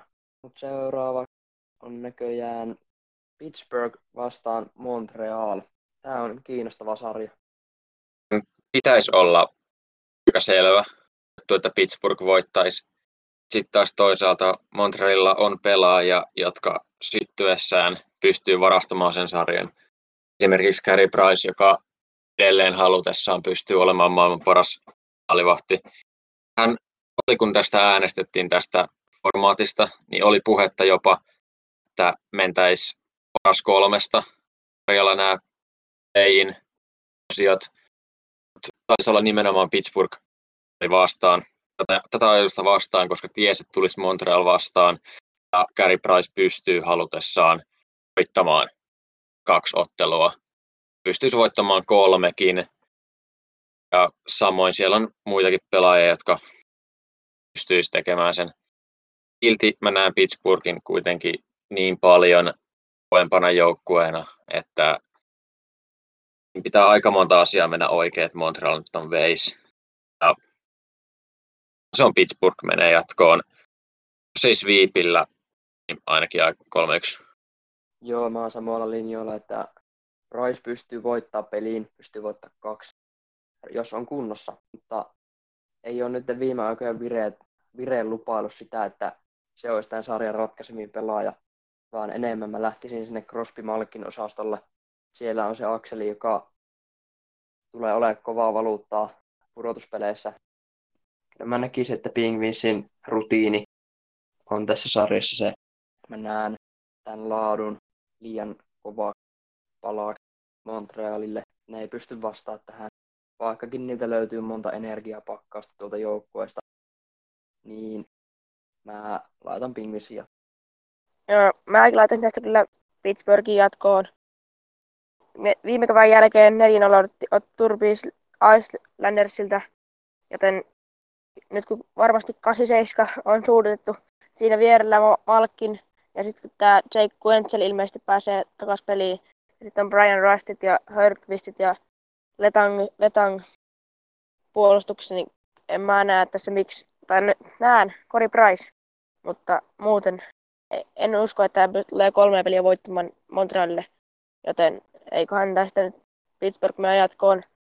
Mutta mä uskon, että tämä on silti tiukka sarja, koska se Price on vaan hyvälle päälle tuotaisiin niin hyvä maalivahti, jotenka ei näistä vaikka kolme kaksi Pittsburghille. Joo, tässä nähdään sitten se kauan toivottu Pennsylvanian paikalliskamppailu toisella kierroksella, kun Flyers ja Penguins kohtaa ilman yleisöä. Mutta mennään eteenpäin. Seuraava, toiseksi viimeinen play-in-sarja on New York Islanders vastaan Florida Panthers. No, on Floridan moni. Tämä saattaa tulla pikkusen kolueellisena, mutta mä uskoisin, että Panthers menee jatkoon. Ihan siltä pohjalta, että oli kovat odotukset kauteen, niin pelaaja alisuoritti, kuten esimerkiksi Kate Bobrovski, ja mä haluaisin uskoa, että pystyisi tämän tauon jälkeen nostamaan pelinsä edes jonkinlaiselle tasolle. Taas sitten Islandersilla mä en näe hirveän monta pelaajaa, jotka pystyisi nostamaan tasoa, että se on vasta kyse siitä, että pystyy pitämään sen siinä, missä se oli. Ja tämä on tiukka sarja, aika lailla kolikon heitto, että kumpi voittaa. Mutta koska Panthersin fani ja haluan lähteä optimismilla, niin Panthersin jatko. Eikö tämä ole kaksituhattakuusitoista, oliko se kaksituhattakuusitoista kevään revanssisarja? Silloin Islanders vei Florida, Floridan voitti, ja mä uskon, että tällä kertaa tapahtuu samoin, koska Florida, mä en, mä en luota siihen joukkueeseen hirveästi, ainakaan tämän kauden perusteella. Toki jos Sergei Bobrovski saa oman pelinsä kuntoon ja pelaa vaikka viime kevään tasolla, niin Florida voi ihan hyvin mennä tästä jatkoon. Mutta tietenkin se viisikko pelaaminen, joka on aina sillä hyvää, niin mä uskon, että sen, sillä Anders menee jatkoon tästä sarjasta. Sanotaan nyt vaikka kolme yksi, kolme kaksi. Joo, mä haluaisin laittaa tästä Floridan jatko ihan vaan siksi, että ne pääsisi pelaamaan Tampaa vastaan seuraavalla kierroksella. Mutta mä luotan tähän Islandersin ja Barry Trotsin jämäkkään puolustuspeliin. Takana on otettava maalivahti kaksikko, mutta se puolustussysteemi on yksi tämän sarjan parhaista. Ja sitten hyökkäyksistä löytyy kuitenkin Matt Barzal, joka pystyy tekemään tarvittavat tehot, jos joukkue päästää vähän maaleja. Niin jos ei ihmeitä tapahdu ja Bobrovski, Barkov ja muut nostat tasonsa selvästi, mä näen, että Islanders menee tiukkojen pelien jälkeen jatkoon ehkä viidessä pelissä, kolme kaksi.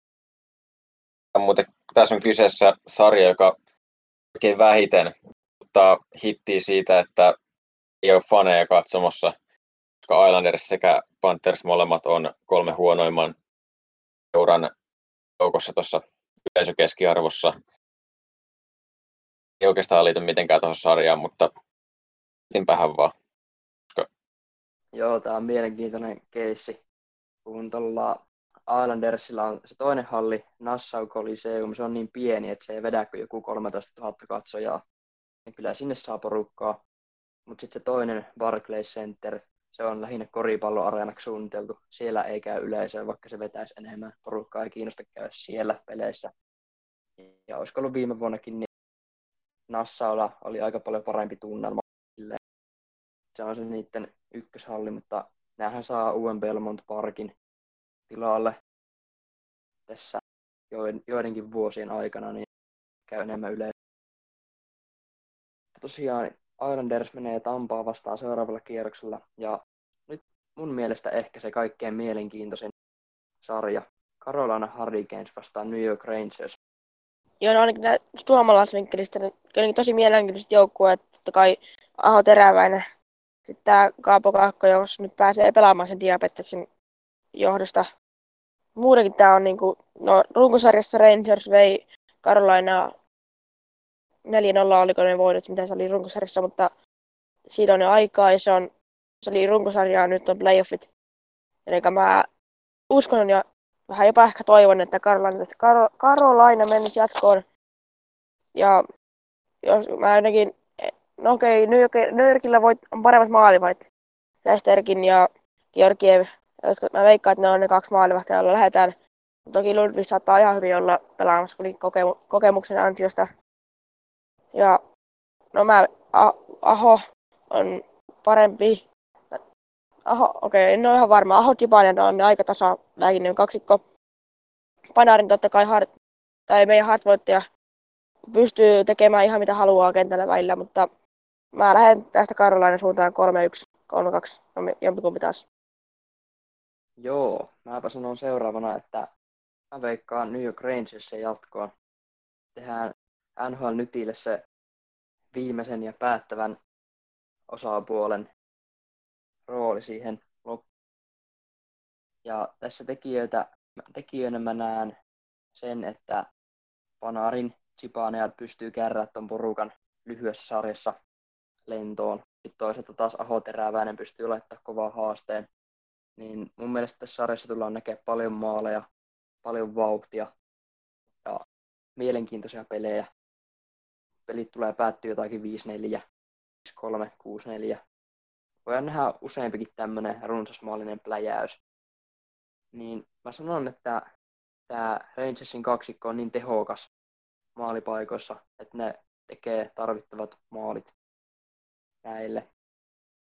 Sitten ehkä myös se, että Rangers pääsi vähän takaportin kautta tänne pudotuspeleihin. Niillä on paineeton tila, tavallaan paineeton tila, vaikka odotuksia tietenkin sieltä suunnilta tulee, mutta silleen ne pääsi ehkä nopeammin, mitä oli tavoitteena jatkoon. Ja vaikka runkosarja ei ollut niin vakuuttava, niin ne on silti sisällä playoffeissa. Mä pistän Rangersin villillä kortilla jatkoon tästä. Tuli kiinnostava tilanne, koska tämä on se sarja, mikä mun mielestä on kaikkein kiinnostavin, vauhdikkain ja eniten taitoa. Tuo täynnä näistä alkusarjoista on paha pistää, koska Rangersilla on enemmän, mä sanon vaikka siellä on Carolinalla on suomalaisia, Rangersilla on kirkkaammat tähdet. Ja heillä on kolme maalivahtia, jotka pystyisi pelaamaan tänä iltana ykkösveskarin rooliin ilmiömäisesti.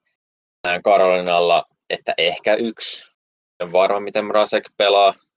Ja mielialaveskari.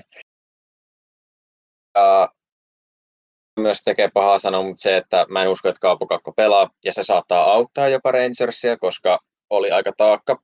Pakko ehkä tänä vuonna pikkusen, ei kuitenkaan mitenkään merkittävästi. Sitten taas toisaalta Carolina on todistanut, että pystyy pelaamaan isona kokonaisuutena, kuten esimerkiksi viime vuoden playoffeista näkyy. Siellä nousi ihme, ihan ihme ratkaisijoita kolmos-, neloskenttäläisistä ja kaikki, kaikki nosti peliään.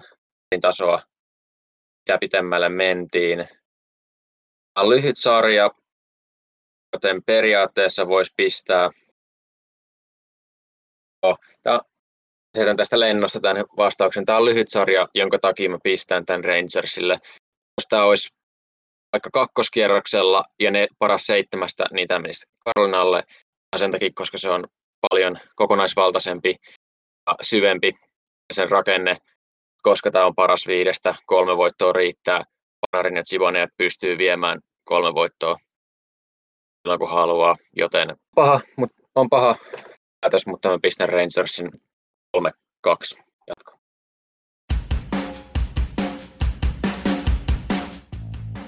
Tehkää nyt helvetti tälle jotain. Joo, se olisi nyt ensimmäinen kierros taputeltu ja sitten lähdetään näitä paras seitsemästä sarjoja rullaamaan. Elikkä nyt jos olisi normaali pudotuspelit, niin nyt oltaisiin vasta alussa. Ja lähdetään liikkeelle Saint Louis Blues vastaan Winnipeg Jet viime kevään uusinta. Tämä oli samassa vaiheessa ja Blues meni jatkoon neljä kaksi. Tasainen sarja, jossa Blues pystyi olemaan loppuhetkillä parempi joukkue ja meni sen turvin jatkoon. Mä sanon, että tämä on edelleen tasainen sarja ja haluaisin laittaa tästä Winnipegin jatkoon ihan revanssihengen turvin. Mä näen, että toi Bluesin joukkue on sen verran vakuuttavampi, että ne pystyy kääntämään pienet marginaalit edukseen. Vähän samalla tavalla kuin viime kaudella. Niin pistään Saint Louis Blues tästä jatkoon neljä kolme. Mä oon aika samoin linjoilla tässä kyllä, että tavallaan mä uskon, että Connor Hellebuyck voisi viedä tätä sarjaa enemmän Vietsille päin. Mutta toisaalta jos siellä on Jordan Binnington, niin, niin mä uskon, että tässä tulee taas loistamaan pudotuspelejä alkaessa, niin kuin teki viime vuonnakin. Ja mä äänetän tämän sarjan tästä neljä kaksi Bluesille, samaa tulos kuin vuosi sitten. Ja no mä yhdyn tuohon teidän mielipiteisiin. Se on, mä haluaisin pistää Winnipegin jatkoon ja mä näen, että niillä on ne työkalut, joilla pystyisi tekemään sen. Usein nämä paras seitsemästä, seitsemästä sarjat on kiinni pienistä asioista ja Antluusin koko pelityyli periaatteessa rakentuu pienien asioiden ympärille. Mun mielestä Antluus on kuin rakennettu nykypäivän pudotuspeleihin. On vaikea kääntää niitä ulos, varsinkin jos puolustus on sitä luokkaa, mitä Winnipeg on. Joo, ja sitten haetaan Bluesille vastustajaa Dallas vastaan Edmonton. Ja mä pistän tästä Dallasin jatkoon, vaikka niillä oli kuinka paljon viimeistelyongelmia runkosarjassa. Mä uskon, että nämä isot, isot tekijät, Ben, Segin, Radulov, Heiskanen, Klingberg, nämä, nämä nousee isoon rooliin tässä. Vähän niin kuin vuosi sitten Nashville vastaan, niin tämä kärkiloisto on tässä nytten askeleen edellä Edmontonia. Vaikkakin Edmontonilla on kärki on terävämpi, mä näen Dallasilla se on laajempi. Ja Starsilla on myös syvyyspelaajien osalta pullat paremmin uunissa ja ne on parempi joukkue puolustamaan. Niin mä uskon, että pitkässä sarjassa tämä menee Dallasille neljä kolme. Joo, tää on taas tämmönen, että Edmontonilla on taas nämä pari tähteänsä, mutta taas laajuutta on enemmän Dallasissa. Ja Dallasin puolustus varsinkin on selkeästi parempi. Joo, ja maalivahti on myös. Hyökkäyksiä on, hyökkäyskin on kyllä mun mielestä Dallasilla parempi, vaikka nyt korvaksi ei vielä on raisista löytyykin. Että jos nämä, nämä kaksi herraa kyllä pystyy ottamaan niitä pelejä itselleen joukkueelle, mutta kyllä mä sanon, että Dallas jatkoon neljä kaksi. Mun mielipiteellä ei enää ole väliä, kun Dallas nyt varmaan varma, menisi nyt meidän mukaan jatkoon. Mä pistäisin Edmontonin, koska Ginin, Bennin ja muiden Dallasin hyökkäjien perään on nyt huudeltu monta vuotta ja ei ole tullut mitään takaisin. Näet, niiden aika on ja mennyt ohi, ei tule palaamaan sille tasolle enää. Ja koska niiden koko hyökkäys rakentuu näiden pelaajien ympärille, niin niiden hyökkäys ei mun silmissä ole huuttava ollenkaan. Ei se, se on periaatteessa kuin ilmaa. Ja koska Edmontonilla näin ei ole, niin mä pistäisin Edmontonin jatkoon. Nyt ei ole mitään väliä enää, kun Dallas nyt menee. Joo, seuraavaksi on Minnesota vastaan Colorado. Ja tässä mä en näe mitään epäselvyyksiä. Colorado menee jatkoon. Voito on neljä yksi, koska niillä on paremmat pelaajat. Nathan McKinnon, Landeskog, Rantanen, Keilmakaar, hyökkäyksen syvyys. Nämä kaikki, kaikki tekijät puoltaa Coloradoa tästä jatkoon. En näe, että Wildilla olisi tässä hirveästi sanaa sijaa. Joo, se on tässä aika David Väskö-olijat asetelma, koska en saa päähäni mitään osa-aluetta, missä Minnesota olisi selvästi parempi kuin Colorado. Colorado vaan on yksi tällä hetkellä N H L:n parhaista joukkueista paperilla. Yksi ainoista niistä hyvistä joukkueista, jotka pystyy myös pistämään sen paperilla olevan vahvuuden jäälle. Ja ennäs Minnesota saumakaan, tämä saattaa mennä jopa sweepiin. Colorado hyväksi. Joo, mä en usko mitenkään, että Minnesota voisi voittaa tämän sarjan. Mutta se, minkä mä takia mä annan Minnesotalle yhden voiton, on se, että he pääsevät pelaamaan tästä heti playin kierroksella. Colorado ei pääse, ja sen takia ekassa pelissä voi olla Coloradolla vähän tiukkaa, mutta kyllä ne tästä vedee neljä yksi jatkoon. Joo, tuo oli varsin yksiselitteinen. Seuraavaksi paikalliskamppailu Arizona Coyotes vastaan Vegas Golden Knights. Ja tässä mä näen vähän samanlaisen asetelman, että Vegas on joukkueena niin paljon laadukkaampi kuin Arizona, että ne menee tästä jatkoon neljä yksi tai neljä kaksi. Arizonalla on toki sitä intoa ja pirteyttä, mistä on varmaan jo neljä kertaa sanonut, että se voi tuoda sen yksi kaksi voittoa, mutta Golden Knightsin joukkue on niin paljon laadukkaampi, että mä näen ne aika selvänä jatkoon menien. No vaikka mä äsken annoin Vegasille, eikä onneksi Wildille sen yhden voiton siitä, että ne on päässyt pelaamaan jo. Mutta nyt mä en, nyt mä en anna edes sitä yhtä voittoa öö, Arizonalle, vaan mä menen neljä nolla Vegasille. Mä ainakin tällä kaudella tykkäsin Vegasista joukkueesta aika paljon. Ja mä uskon, että ne tulee tästä ne vetämään neljä nolla sarjan itsellensä. Joo, mullakin se olisi Vegas se jatko, mutta ei yhtä selvästi kuin monen, monen mielestä esimerkiksi internetissä.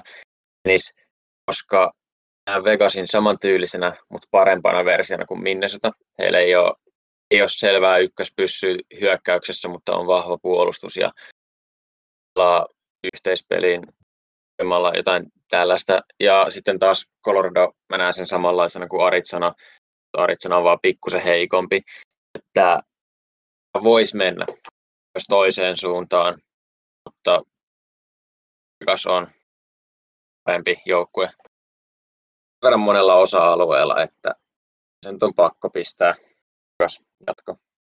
Joo, sitten on aika tehdä hyppäys idän puolelle. Boston vai Columbus? Viime keväänä nähtiin näiden joukkueiden välillä kuuden ottelun sarja ja Bruins meni jatkoon. Ja mä näkisin, että Bruins menee tänä vuonna jatkoon neljä yksi, koska Bostonin joukkue on vähintään yhtä laadukas. No, suunnilleen saman tasoon niin kuin viime kaudellakin. Ja sitten taas Columbuksella on vähemmän tähtiloistoa ja hyökkäysvoimaa, niin Bruins on tässä ennakkosuosikki ja menee kyllä jatkoon. Joo, mitä me tuossa nyt N H L nyt sillä aikaisemmin tuossa keväästä, kun ei ole vielä tämä formaatti selvillä, tehtiin oma, for, ö, oma kaavio ja ratkaistiin sillä meidän Stanley Cup-voittaja, se oli Boston Bruins. Ö, ja nyt nämä, minkä takia olisi jostain syystä Boston on heikentynyt sen verran paljon, ettei pääsisi pitkälle tässäkin kaaviossa. Heillä on kaikki, mitä mestaruuden voittamiseen tarvitsee, ja on vaan sen verran vakuuttava, että, se vakuuttava joukkue, että olisi paha pistää Columbus yli. Mä näkisin, että Boston voittaa neljä yksi tai neljä kaksi.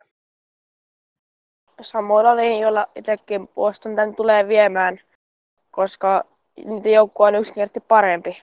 Jokaisella osa-alueelta niillä löytyy enemmän tähtiloista, tai no puolustuksesta löytyy Jack Werenski ja Jones, mutta silti mä en näe yhtään, miksi ne voittaa sarjan. Boston vie tämän sarjan neljä yksi. Joo, sitten seuraava ottelupari on Flyers vastaan Penguins. Philadelphia vastaan Pittsburgh Seas. Ja viime keväänä nähtiin, että Penguins on horjutettavissa, vaikka niillä on laadukas materiaali, niillä on supertähtiä. Ehkä N H L:n paras tai yksi parhaista sentterikaksikoista riveissään.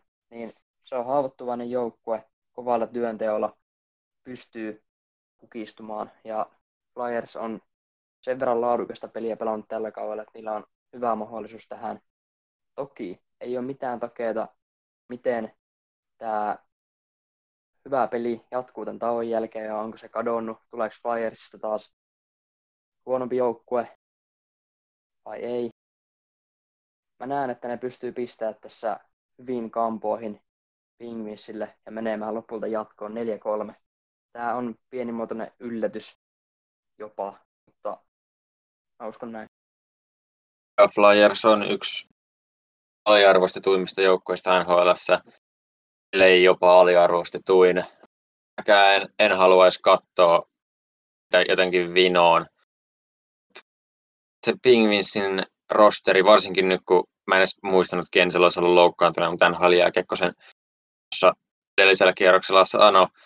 Nyt kun niillä on Jake Gensel sekä Jason Zucker ja ne vahvistukset, mitä tuli siirtotakarajalla, niin se on hyvin vaikea kaataa noita pingviinejä. Ja siellä on Crosby, Malkini, Petangi, kaikki näitä, jotka on, vo- on ollut siinä voittanut kahta tai jopa kolmea mestaruutta viime aikoina.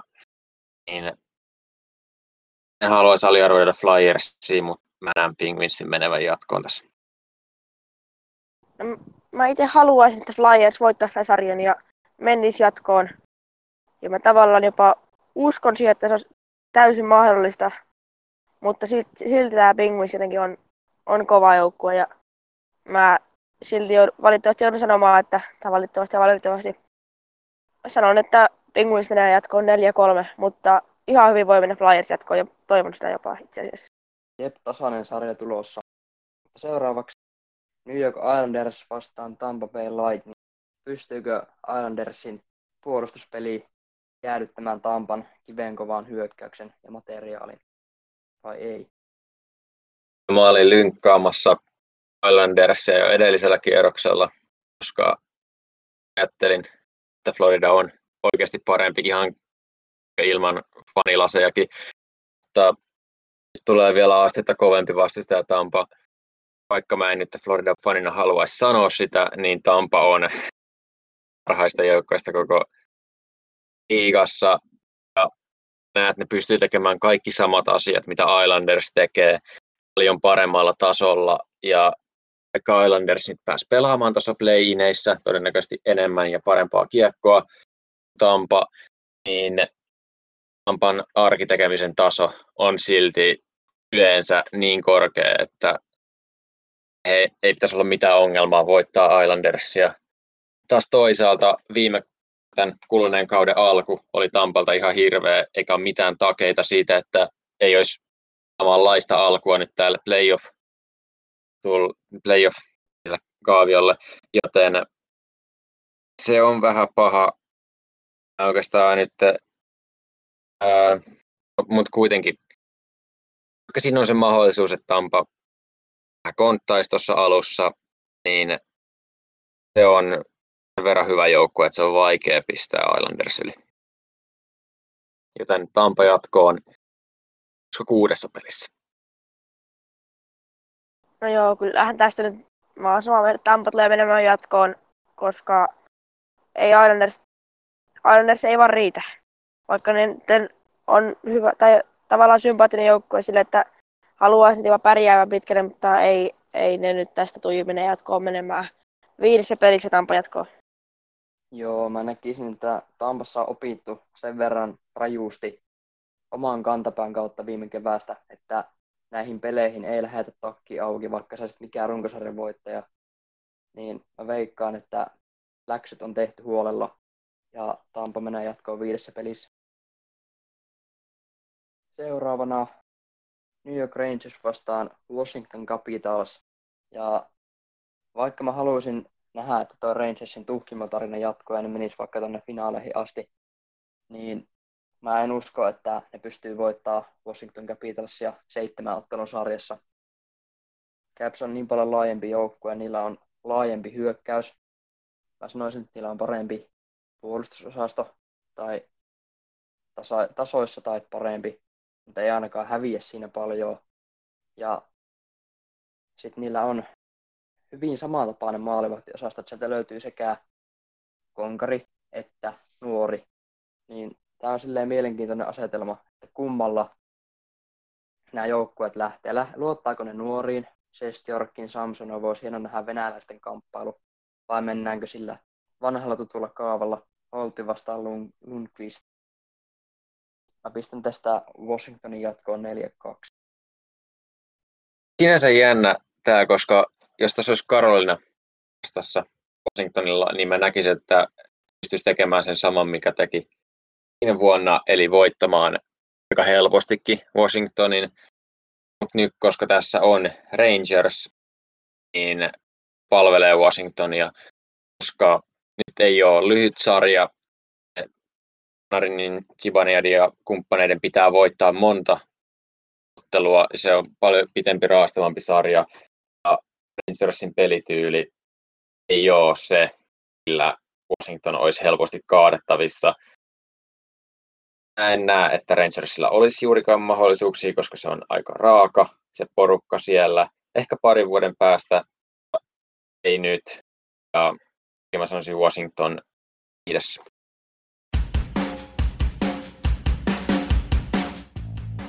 Sen verran nämä pojat ymmärtää tätä peliä.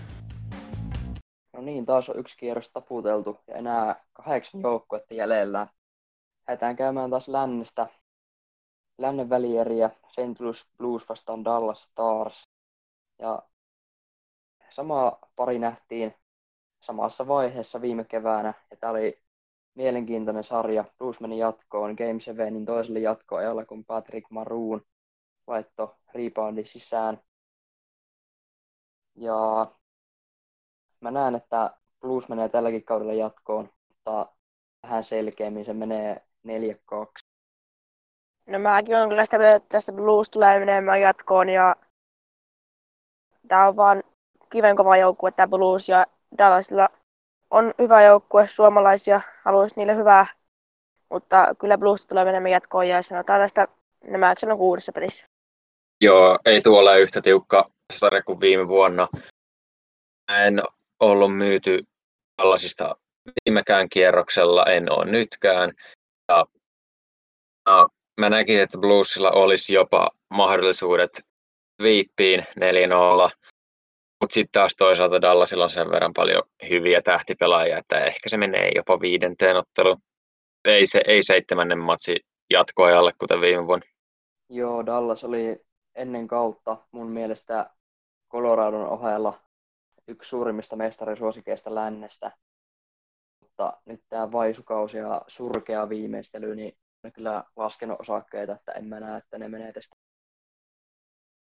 Seuraavaksi on mielenkiintoinen sarja, mitä mä ainakin tykkäsin katsoa paljon. Toki toi pintti rajoittaisi hommia, mutta Colorado vastaan Vegas. Mä veikkaan, että Colorado menee tästä jatkoon neljä kolme. Tämä on yksi tämän kevään laadukkaimmista sarjoista. Tässä pelataan todellista vauhtikiekkoa, jossa suunta vaihtuu. Molemmilla on hyviä hyökkäjiä ja Vegasilla on myös laadukas puolustus. Coloradolla on taas enemmän tähtipelaajia ja enemmän yksilötaitoa. Mä näen, että Nathan McKinnon on tämän sarjan M V P ja johdattaa Coloradon jatkoon neljä kolme. Mä oon myös sitä mieltä, että Colorado tulee tästä viemään ja voiton, mutta tämä on kyllä yksi mun lempparisarjasta, varmaan lempparisarja. Jos varmaan Chicago, Chicagon pelejä tulee paljon kadottua, mutta niinku, muuten niinku, tämä on varmaan se, mitä tulee eniten kadottua. Ja tämä on se, että just kun McKinnon on, ottaa homma haltuun ja sanoo pojille, että nyt, nyt mennään muuten jatkoon, niin ei siinä paljon ole sanottavaa. Että kun McKinnon tekee sen omalla esimerkillä, näyttää, niin muut ottaa mallia ja vie tämän loppujen lopuksi vasta Game sevenissä. Tää voi olla vaikka toinen jatkoerä sitten, mutta sitten se, sit se voi ratkea. Tämä olisi kyllä jo yksi, ehkä jopa se sarja, mikä olisi mun mielestä kaikkein mielenkiintoisin. Toivon tosi kovasti, että tämä jotenkin nyt tapahtuu, vaikka nämä ennustukset tulee menemään jotenkin päin honkia. Nämä myös, tämä menee seitsemänteen peliin. Tässä on tosi tasainen sarja kyseessä. Mä näen, että Vegas vie tämän vaan sen takia, koska heillä on tota, puolustuspelaaminen sen verran hyvällä tasolla ja maalivahti pelaaminen, että pystyy pitämään aika hyvin kuosissa tuon Coloradon ykköskentän. Ja sen jälkeen, jos ne pystyy siihen, pystyy pitämään sen kurissa, niin silloin Vegas pääsee itse hallitsemaan peliä, viemään sitä siihen suuntaan, mihin haluaa. Ja näen, että pystyy siihen, mä näen, että ne vie sen pelin maan suuntaansa ja voittaa Game seitsemän. Joo, tosta tulee kyllä kovaa sarja ja meillä meni kaksi yksi äänin Colorado jatkoon. Eiköhän siirrytä idän puolelle, siellä olisi Boston ja Pittsburgh. Mä näen, että Boston Bruins on laadukkaampi joukkue. Penguinsillä voi olla parempia yksilöitä, mutta Bruinsin ykkösketju on näissä peleissä kuin kotonaan. Eikä ne hävittää sarjaa. Tuukka Rask pelaa hyvin maalilla ja Bruins menee jatkoon neljä kaksi. Joo, tässä on sama kuin viimekin kierroksella. On kerran jo Bostonin nostanut finaaliin asti ja mestariksi asti. En näe, minkä takia nyt olisi taas jotain esteitä sille. Nyt välttämättä ei ole nyt luo paikkaa finaaliin, mutta Bostonin posteri ja pelaaminen kuluneella kaudella oli niin paljon Penguinsia parempi, että on aika helppo sanoa Boston jatko. Joo, tää, mä, tavallaan ainakin Pittsburgh voisi voittaa näiden supertähtiensä avulla, mutta ja sama juttu taas Boston joukkue, niin, tai ei niin paljon parempi, mutta parempi, ja menee jatkoon tästä kuudessa pelissä. Jees, ja toisessa konferenssin välierässä vastakkain Tampa Bay Lightning ja Washington Capitals. Tämmöinen sarja me ollaan nähty aiemminkin, olisiko ollut peräti sinä keväänä, kun Washington nosteli pyttyä, nyt ihan väärin muista. Olen nähnyt nämä joukkueet aiemminkin playoffeissa. Molemmilta löytyy venäläistä tähtiloistoa, Kucherov, Ovechkin, Kucherov, Sergachev, Orlov, Vasilevski, Samsonov. Tämä on venäläistä sarja, Kovalchukia unohtaa. Mutta mä näen, että Tampa on loppujen lopuksi laadukkaampi jengi. Ja ne menee jatkoon tästä neljä kaksi tai neljä kolme. Mä oon itse asiassa vähän eri mieltä tässä sarjassa. Mä veikkaan, että Washington menee jatkoon, koska no, molemmat on ko- suht kokeneita joukkueita, mutta mä jotenkin vaan, mä jotenkin en vielä siltikään niin paljon sytyisi Tampalle, vaikka totta kai se on superkova joukkue. Mä jotenkin u- luulin, että kun se Washingtonin ylivoima alkaa rullaa niin kuin konsanaan, niin tästä tulee tiukka sarja, mutta Washington Game seitsemässä vie itsellensä. Mulla on taas viimeinen tämän tavalla. Periaatteessa olisi helppo sanoa, että Tampa ei ole pudotuspelijoukkue ja alata tämmöisiä kuvia, koska ja teki mitä teki Kolumbusta vastaan viime vuonna. Sitten pitää muistaa, että tämä joukkue, tämä sama joukkue, sama rakenne on päässyt jo Stanley Cupin finaaleihin, on päässyt konferenssifinaaleihin, on päässyt pitkälle, joten kyllä tässä playoff-joukkueesta puhutaan, mutta samoin puhutaan myös Washingtonin kohdalla. Ja tämä on toinen sarja, mitä mä rakastaisin katsoa. Tässä on taitoa, kokemusta ja tässä on kaksi loistavaa joukkuetta pelaa vastakkain. Marginaalit on tosi pienet ja uskon, että menee seitsemänteen peliin, mutta, mutta, mutta se loppujen lopuksi ehkä Washingtonilla on tuommoinen pieni etu tuossa. Paha, koska mä en olisi miettinyt tätä. Tää tulee nyt tällä hetkellä suoraan onkalta, mutta mm, mm. Joo, kyllä mä näen, että Washingtonilla on pikkusen ehkä parempi joukkue. Hyvin vähän parempi joukkue, mutta tekee asioita oikein, mitä sen pitää tehdä. Saattaa olla myös taustalla se, että Tampa aloitti kautensa tosi huonosti. Washington ei aloittanut oikeastaan tai pelannut missään vaiheessa erityisen huonoa lätkää, joten Washingtonin jatkoo Game seitsemän. Tämähän oli täys vittu farssi tää juttu. Täys farssi. Joo, joukkueet alkaa käydä vähin ja sarjat kiristyy, tilanteet on tiukempia, vaikeampi miettiä, että kumpi on parempi. Lännen konferenssifinaali, Saint Louis Blues vastaan Colorado Avalanche, ja mä näen, että Colorado puuttaa Bluesin, koska mä en usko, että Blues pystyy pysäyttämään Nathan McKinnonia, joka on nousemassa tässä playoffien M V P:ksi omissa papereissa. Ja muutenkin mä näen, että Coloradon joukkue on tällä hetkellä pikkasen parempi. Ne otti melkein Bluesin kiinni tuossa runkosarjassa, sillä nyt ei ole mitään painoarvoa. Coloradossa yksittäiset pelaajat nousee ehkä tärkeimpiin rooleihin kuin tuolla Bluesissa, joka on enemmän tämmöinen joukkue, työhaalariporukka. Niin veikkaan, että tässä tähtiloisto vie työhaalareita ja Colorado menee jatkoon. Joo, tämä on paha, kun ei ole enää samalla tavalla meidän mukana kuin ensimmäisellä kierroksella. Esimerkiksi Montreal, Pittsburgh on ihan selvä, kumpi siinä menee jatkoon.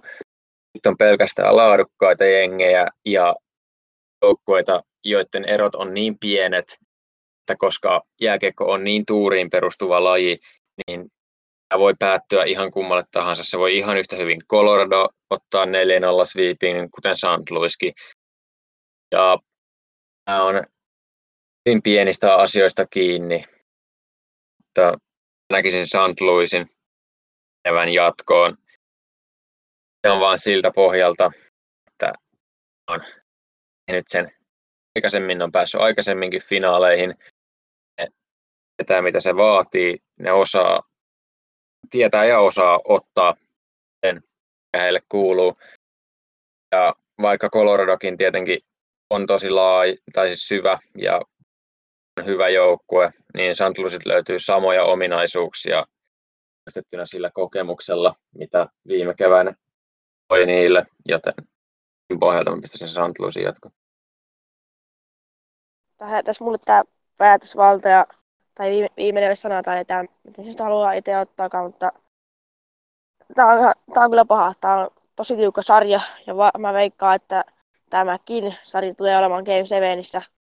Ja voittajaksi mä en tulisin, no kyllä mä lähdin sinne Colorado Avalanchen suuntaan kuitenkin. Mulla on monesti kysytty, että mitkä on sun mielestä parhaat joukkueet, ja yleensä sillä Colorado on ollut sillä joukossa. Ja kyllä, kyllä mä vaan ainakin, mä ainakin tykkään sitä Nathan McKinnonista niin paljon. Ja sit kun siellä on Kane Makar, Landeskog, Rantanen, sit kun tää ykköskenttä menee sinne jäälle, niin mä uskon, että ne pystyy tuottamaan tarvittavat maalit ja voittaa tämän sarjan neljä kolme Coloradolle. Sitten idän konferenssifinaali, siellä on Boston ja Washington. Mä näen, että Boston on tässä ehkä askeleen edellä, vaikka tämäkin tulee olemaan hieno sarja. Bostonilla on enemmän kokemusta näistä peleistä, vaikka Washingtonkin on kerran mennyt päätyyn asti. Mä näen, että Bruins on sen parempi. Niillä on parempi maalivahtipeli.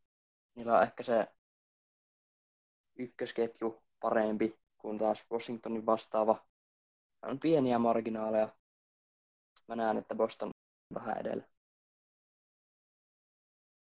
No tää on just niitä pieniä marginaaleja laji. Ja mä itsekin uskon, että tästä kyllä että Boston menee jatkoon. Tää olisi kyllä aika kova hieno playerit nähdä tällaisia sarjoja, mistä ei voisi ikinä tietää, ikinä ei voi tiedä kuka menee jatkoon ja aina olisi niinku Game seitsemän mahdollisuudet ja niinku muutenkin on, mutta nämä on niinku semmoisia sarjoja, mistä mä uskon, että ihan niinku reaaliset, nämä kaikki tulee menemään sinne viimeiseen otteluun ja mä laitan tässä kuitenkin Bostonin jatkoon. Eh- ehkä se on se ratkaiseva asia, että Tuukka Rask maalivahtina. Molemmilla joukkueilla on laji, jotka pystyy syttymään ja antamaan joukkue niin pitkälle kuin ikinä haluukaan on Aleksander Ovechkin niin sitten Jevgeni Kuznetsov, mutta sitten taas toisaalta on Brad Marchand, David Pasternak, Tuukka Rask. Se Bostonilla on ehkä pikkusen vakaampi toi maalivahtiosasto, koska siellä on aika selvä jako, että mennään Tuukka Rask pikkusen edellä. Sitten taas toisaalta on aika paljon kysymysmerkkejä Washingtonin puolella. Ei kyllä varmaan enää tässä vaiheessa kevättä joko se olisi joko Holtby tai Kuka sen nyt ikinä viekään, niin siellä olisi joku, joka ottaa sen tällaisen kakkosveskarin tai ykkösveskarin paikan.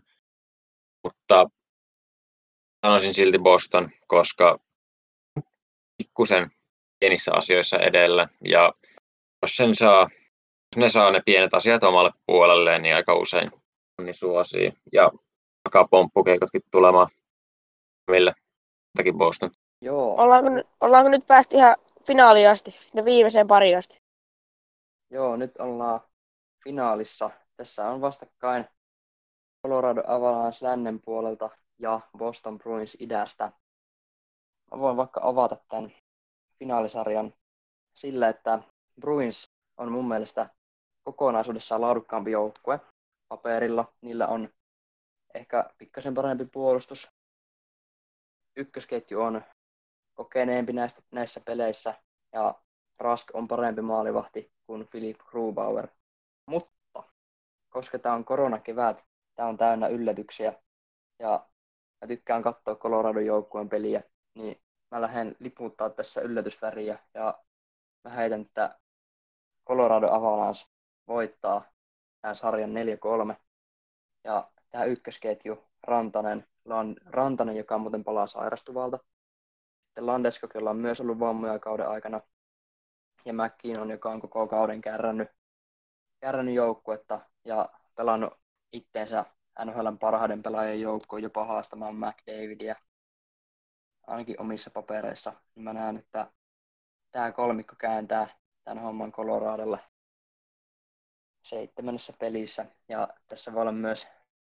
Nyt tässä nähdään taas, tämä annetaan N H L Nytille sitten viimeinen sana päättää, että kumpi on, tai kuka on N H L tai Kiekkopodin Stanley Cup, valitsema Stanley Cup mestari, koska mä itse sanoisin, että tämä menee Boston Bruinsille, koska ykköskenttä on kokeneempi, vaikkakin McKinnon on selvästi tämän sarjan paras pelaaja, tai ei nyt selvästi, mutta on paras pelaaja. Maalivahtiosastolla Rask voittaa Grubauerin, niin kuin sanotaan aiemmin, ja puolustus on mun mielestä myös Bostonille parempi, joten tämä sarja menee mun puolesta Bostoniin. Tuleekin sitten aika iso päätös, jos saa valita koko Kiekkopodin tota, N H L, eli voittajan. Ähm, paha. Se on paha pistää, koska tässä on, nyt, tässä on ehkä kaksi parasta joukkuetta, tai sitten kaksi kolmesta.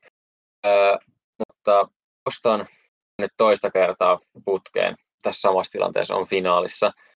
Ja niillä on aika muuttumaton toi rosteri. Tietenkin ne on ottanut pari lisävahvistusta, mutta periaatteessa jokainen, joka siellä on, oli myös viime vuonna. Varmasti on paljon näytöhaluja. Totta kai myös Coloradolla on niitä, koska se on Stanley Cupin finaali ja kaikki haluaa voittaa sen. Bostonilla on, siellä on sitä, että halutaan voittaa, koska on nyt niin pitkään ollut mestarisuosikkeja. Ikkuna alkaa ehkä pikkuhiljaa olla sulkeutumassa. Ja siellä on kokeneita pelaajia, joiden viimeisiä mahdollisuuksia alkaa olla voittaa jälleen yksi Stanley Cup. Mä näen, että sen takia, koska niillä on todistettavaa viime vuodesta, Boston veistän pienillä marginaaleilla, mutta Kiekkopodin Stanley Cup-voittaja olisi Boston Bruins. Me pyöritetään monen sadan tuhannen juttua ja te tuutte mulle naureskelemaan. Jees, mutta nyt alkaisi olla käytynä vähän tämän kauden runkosarjaa läpi, sitten palkinnot läpi ja ollaan myös pitkän kaavan kautta ennustettu, että Boston Bruins tulisi lopulta viemään Stanley Cupin, vaikka itse liputin Coloradon puolesta. Ja tietenkin oli vähän eroavia mielipiteitä joissakin sarjoissa tuolla matkan varrella. Ehkä tämä kertoo jotain tästä keväästä, tai ei keväästä, vaan pudotuspeleistä, että vaikea ennustaa, kuka se oikeasti voisi viedä. Sen takia tulee eroja paljon mielipiteissä. Saa nähdä, miten tämä menee. Joo, on kyllä hyvä, hyvät playerit tulossa ja innolla ootan, että päässyt katsomaan pelejä. On tässä jaksanut vielä puhua ja en ole, en ole nukahtanut tähän ääreen, enkä ole joutunut hakemaan lisää syömistä tai mitään. Hyvin on mennyt tämä. Se olisi nyt hyvä aika laittaa homma pakettiin. Se tuli paljon asiaa runkosarjasta, palkinnoista, Sitten käytiin läpi pudotuspeliformaatti. Tuli noin kahden tunnin setti. Pisimmissä on itse ollut mukana. Ei kai siinä. Onko teillä vielä jotain sanoa? Ei, eipä ole. No se on sitten moikka ja nähdään tai kuullaan taas ensi viikolla.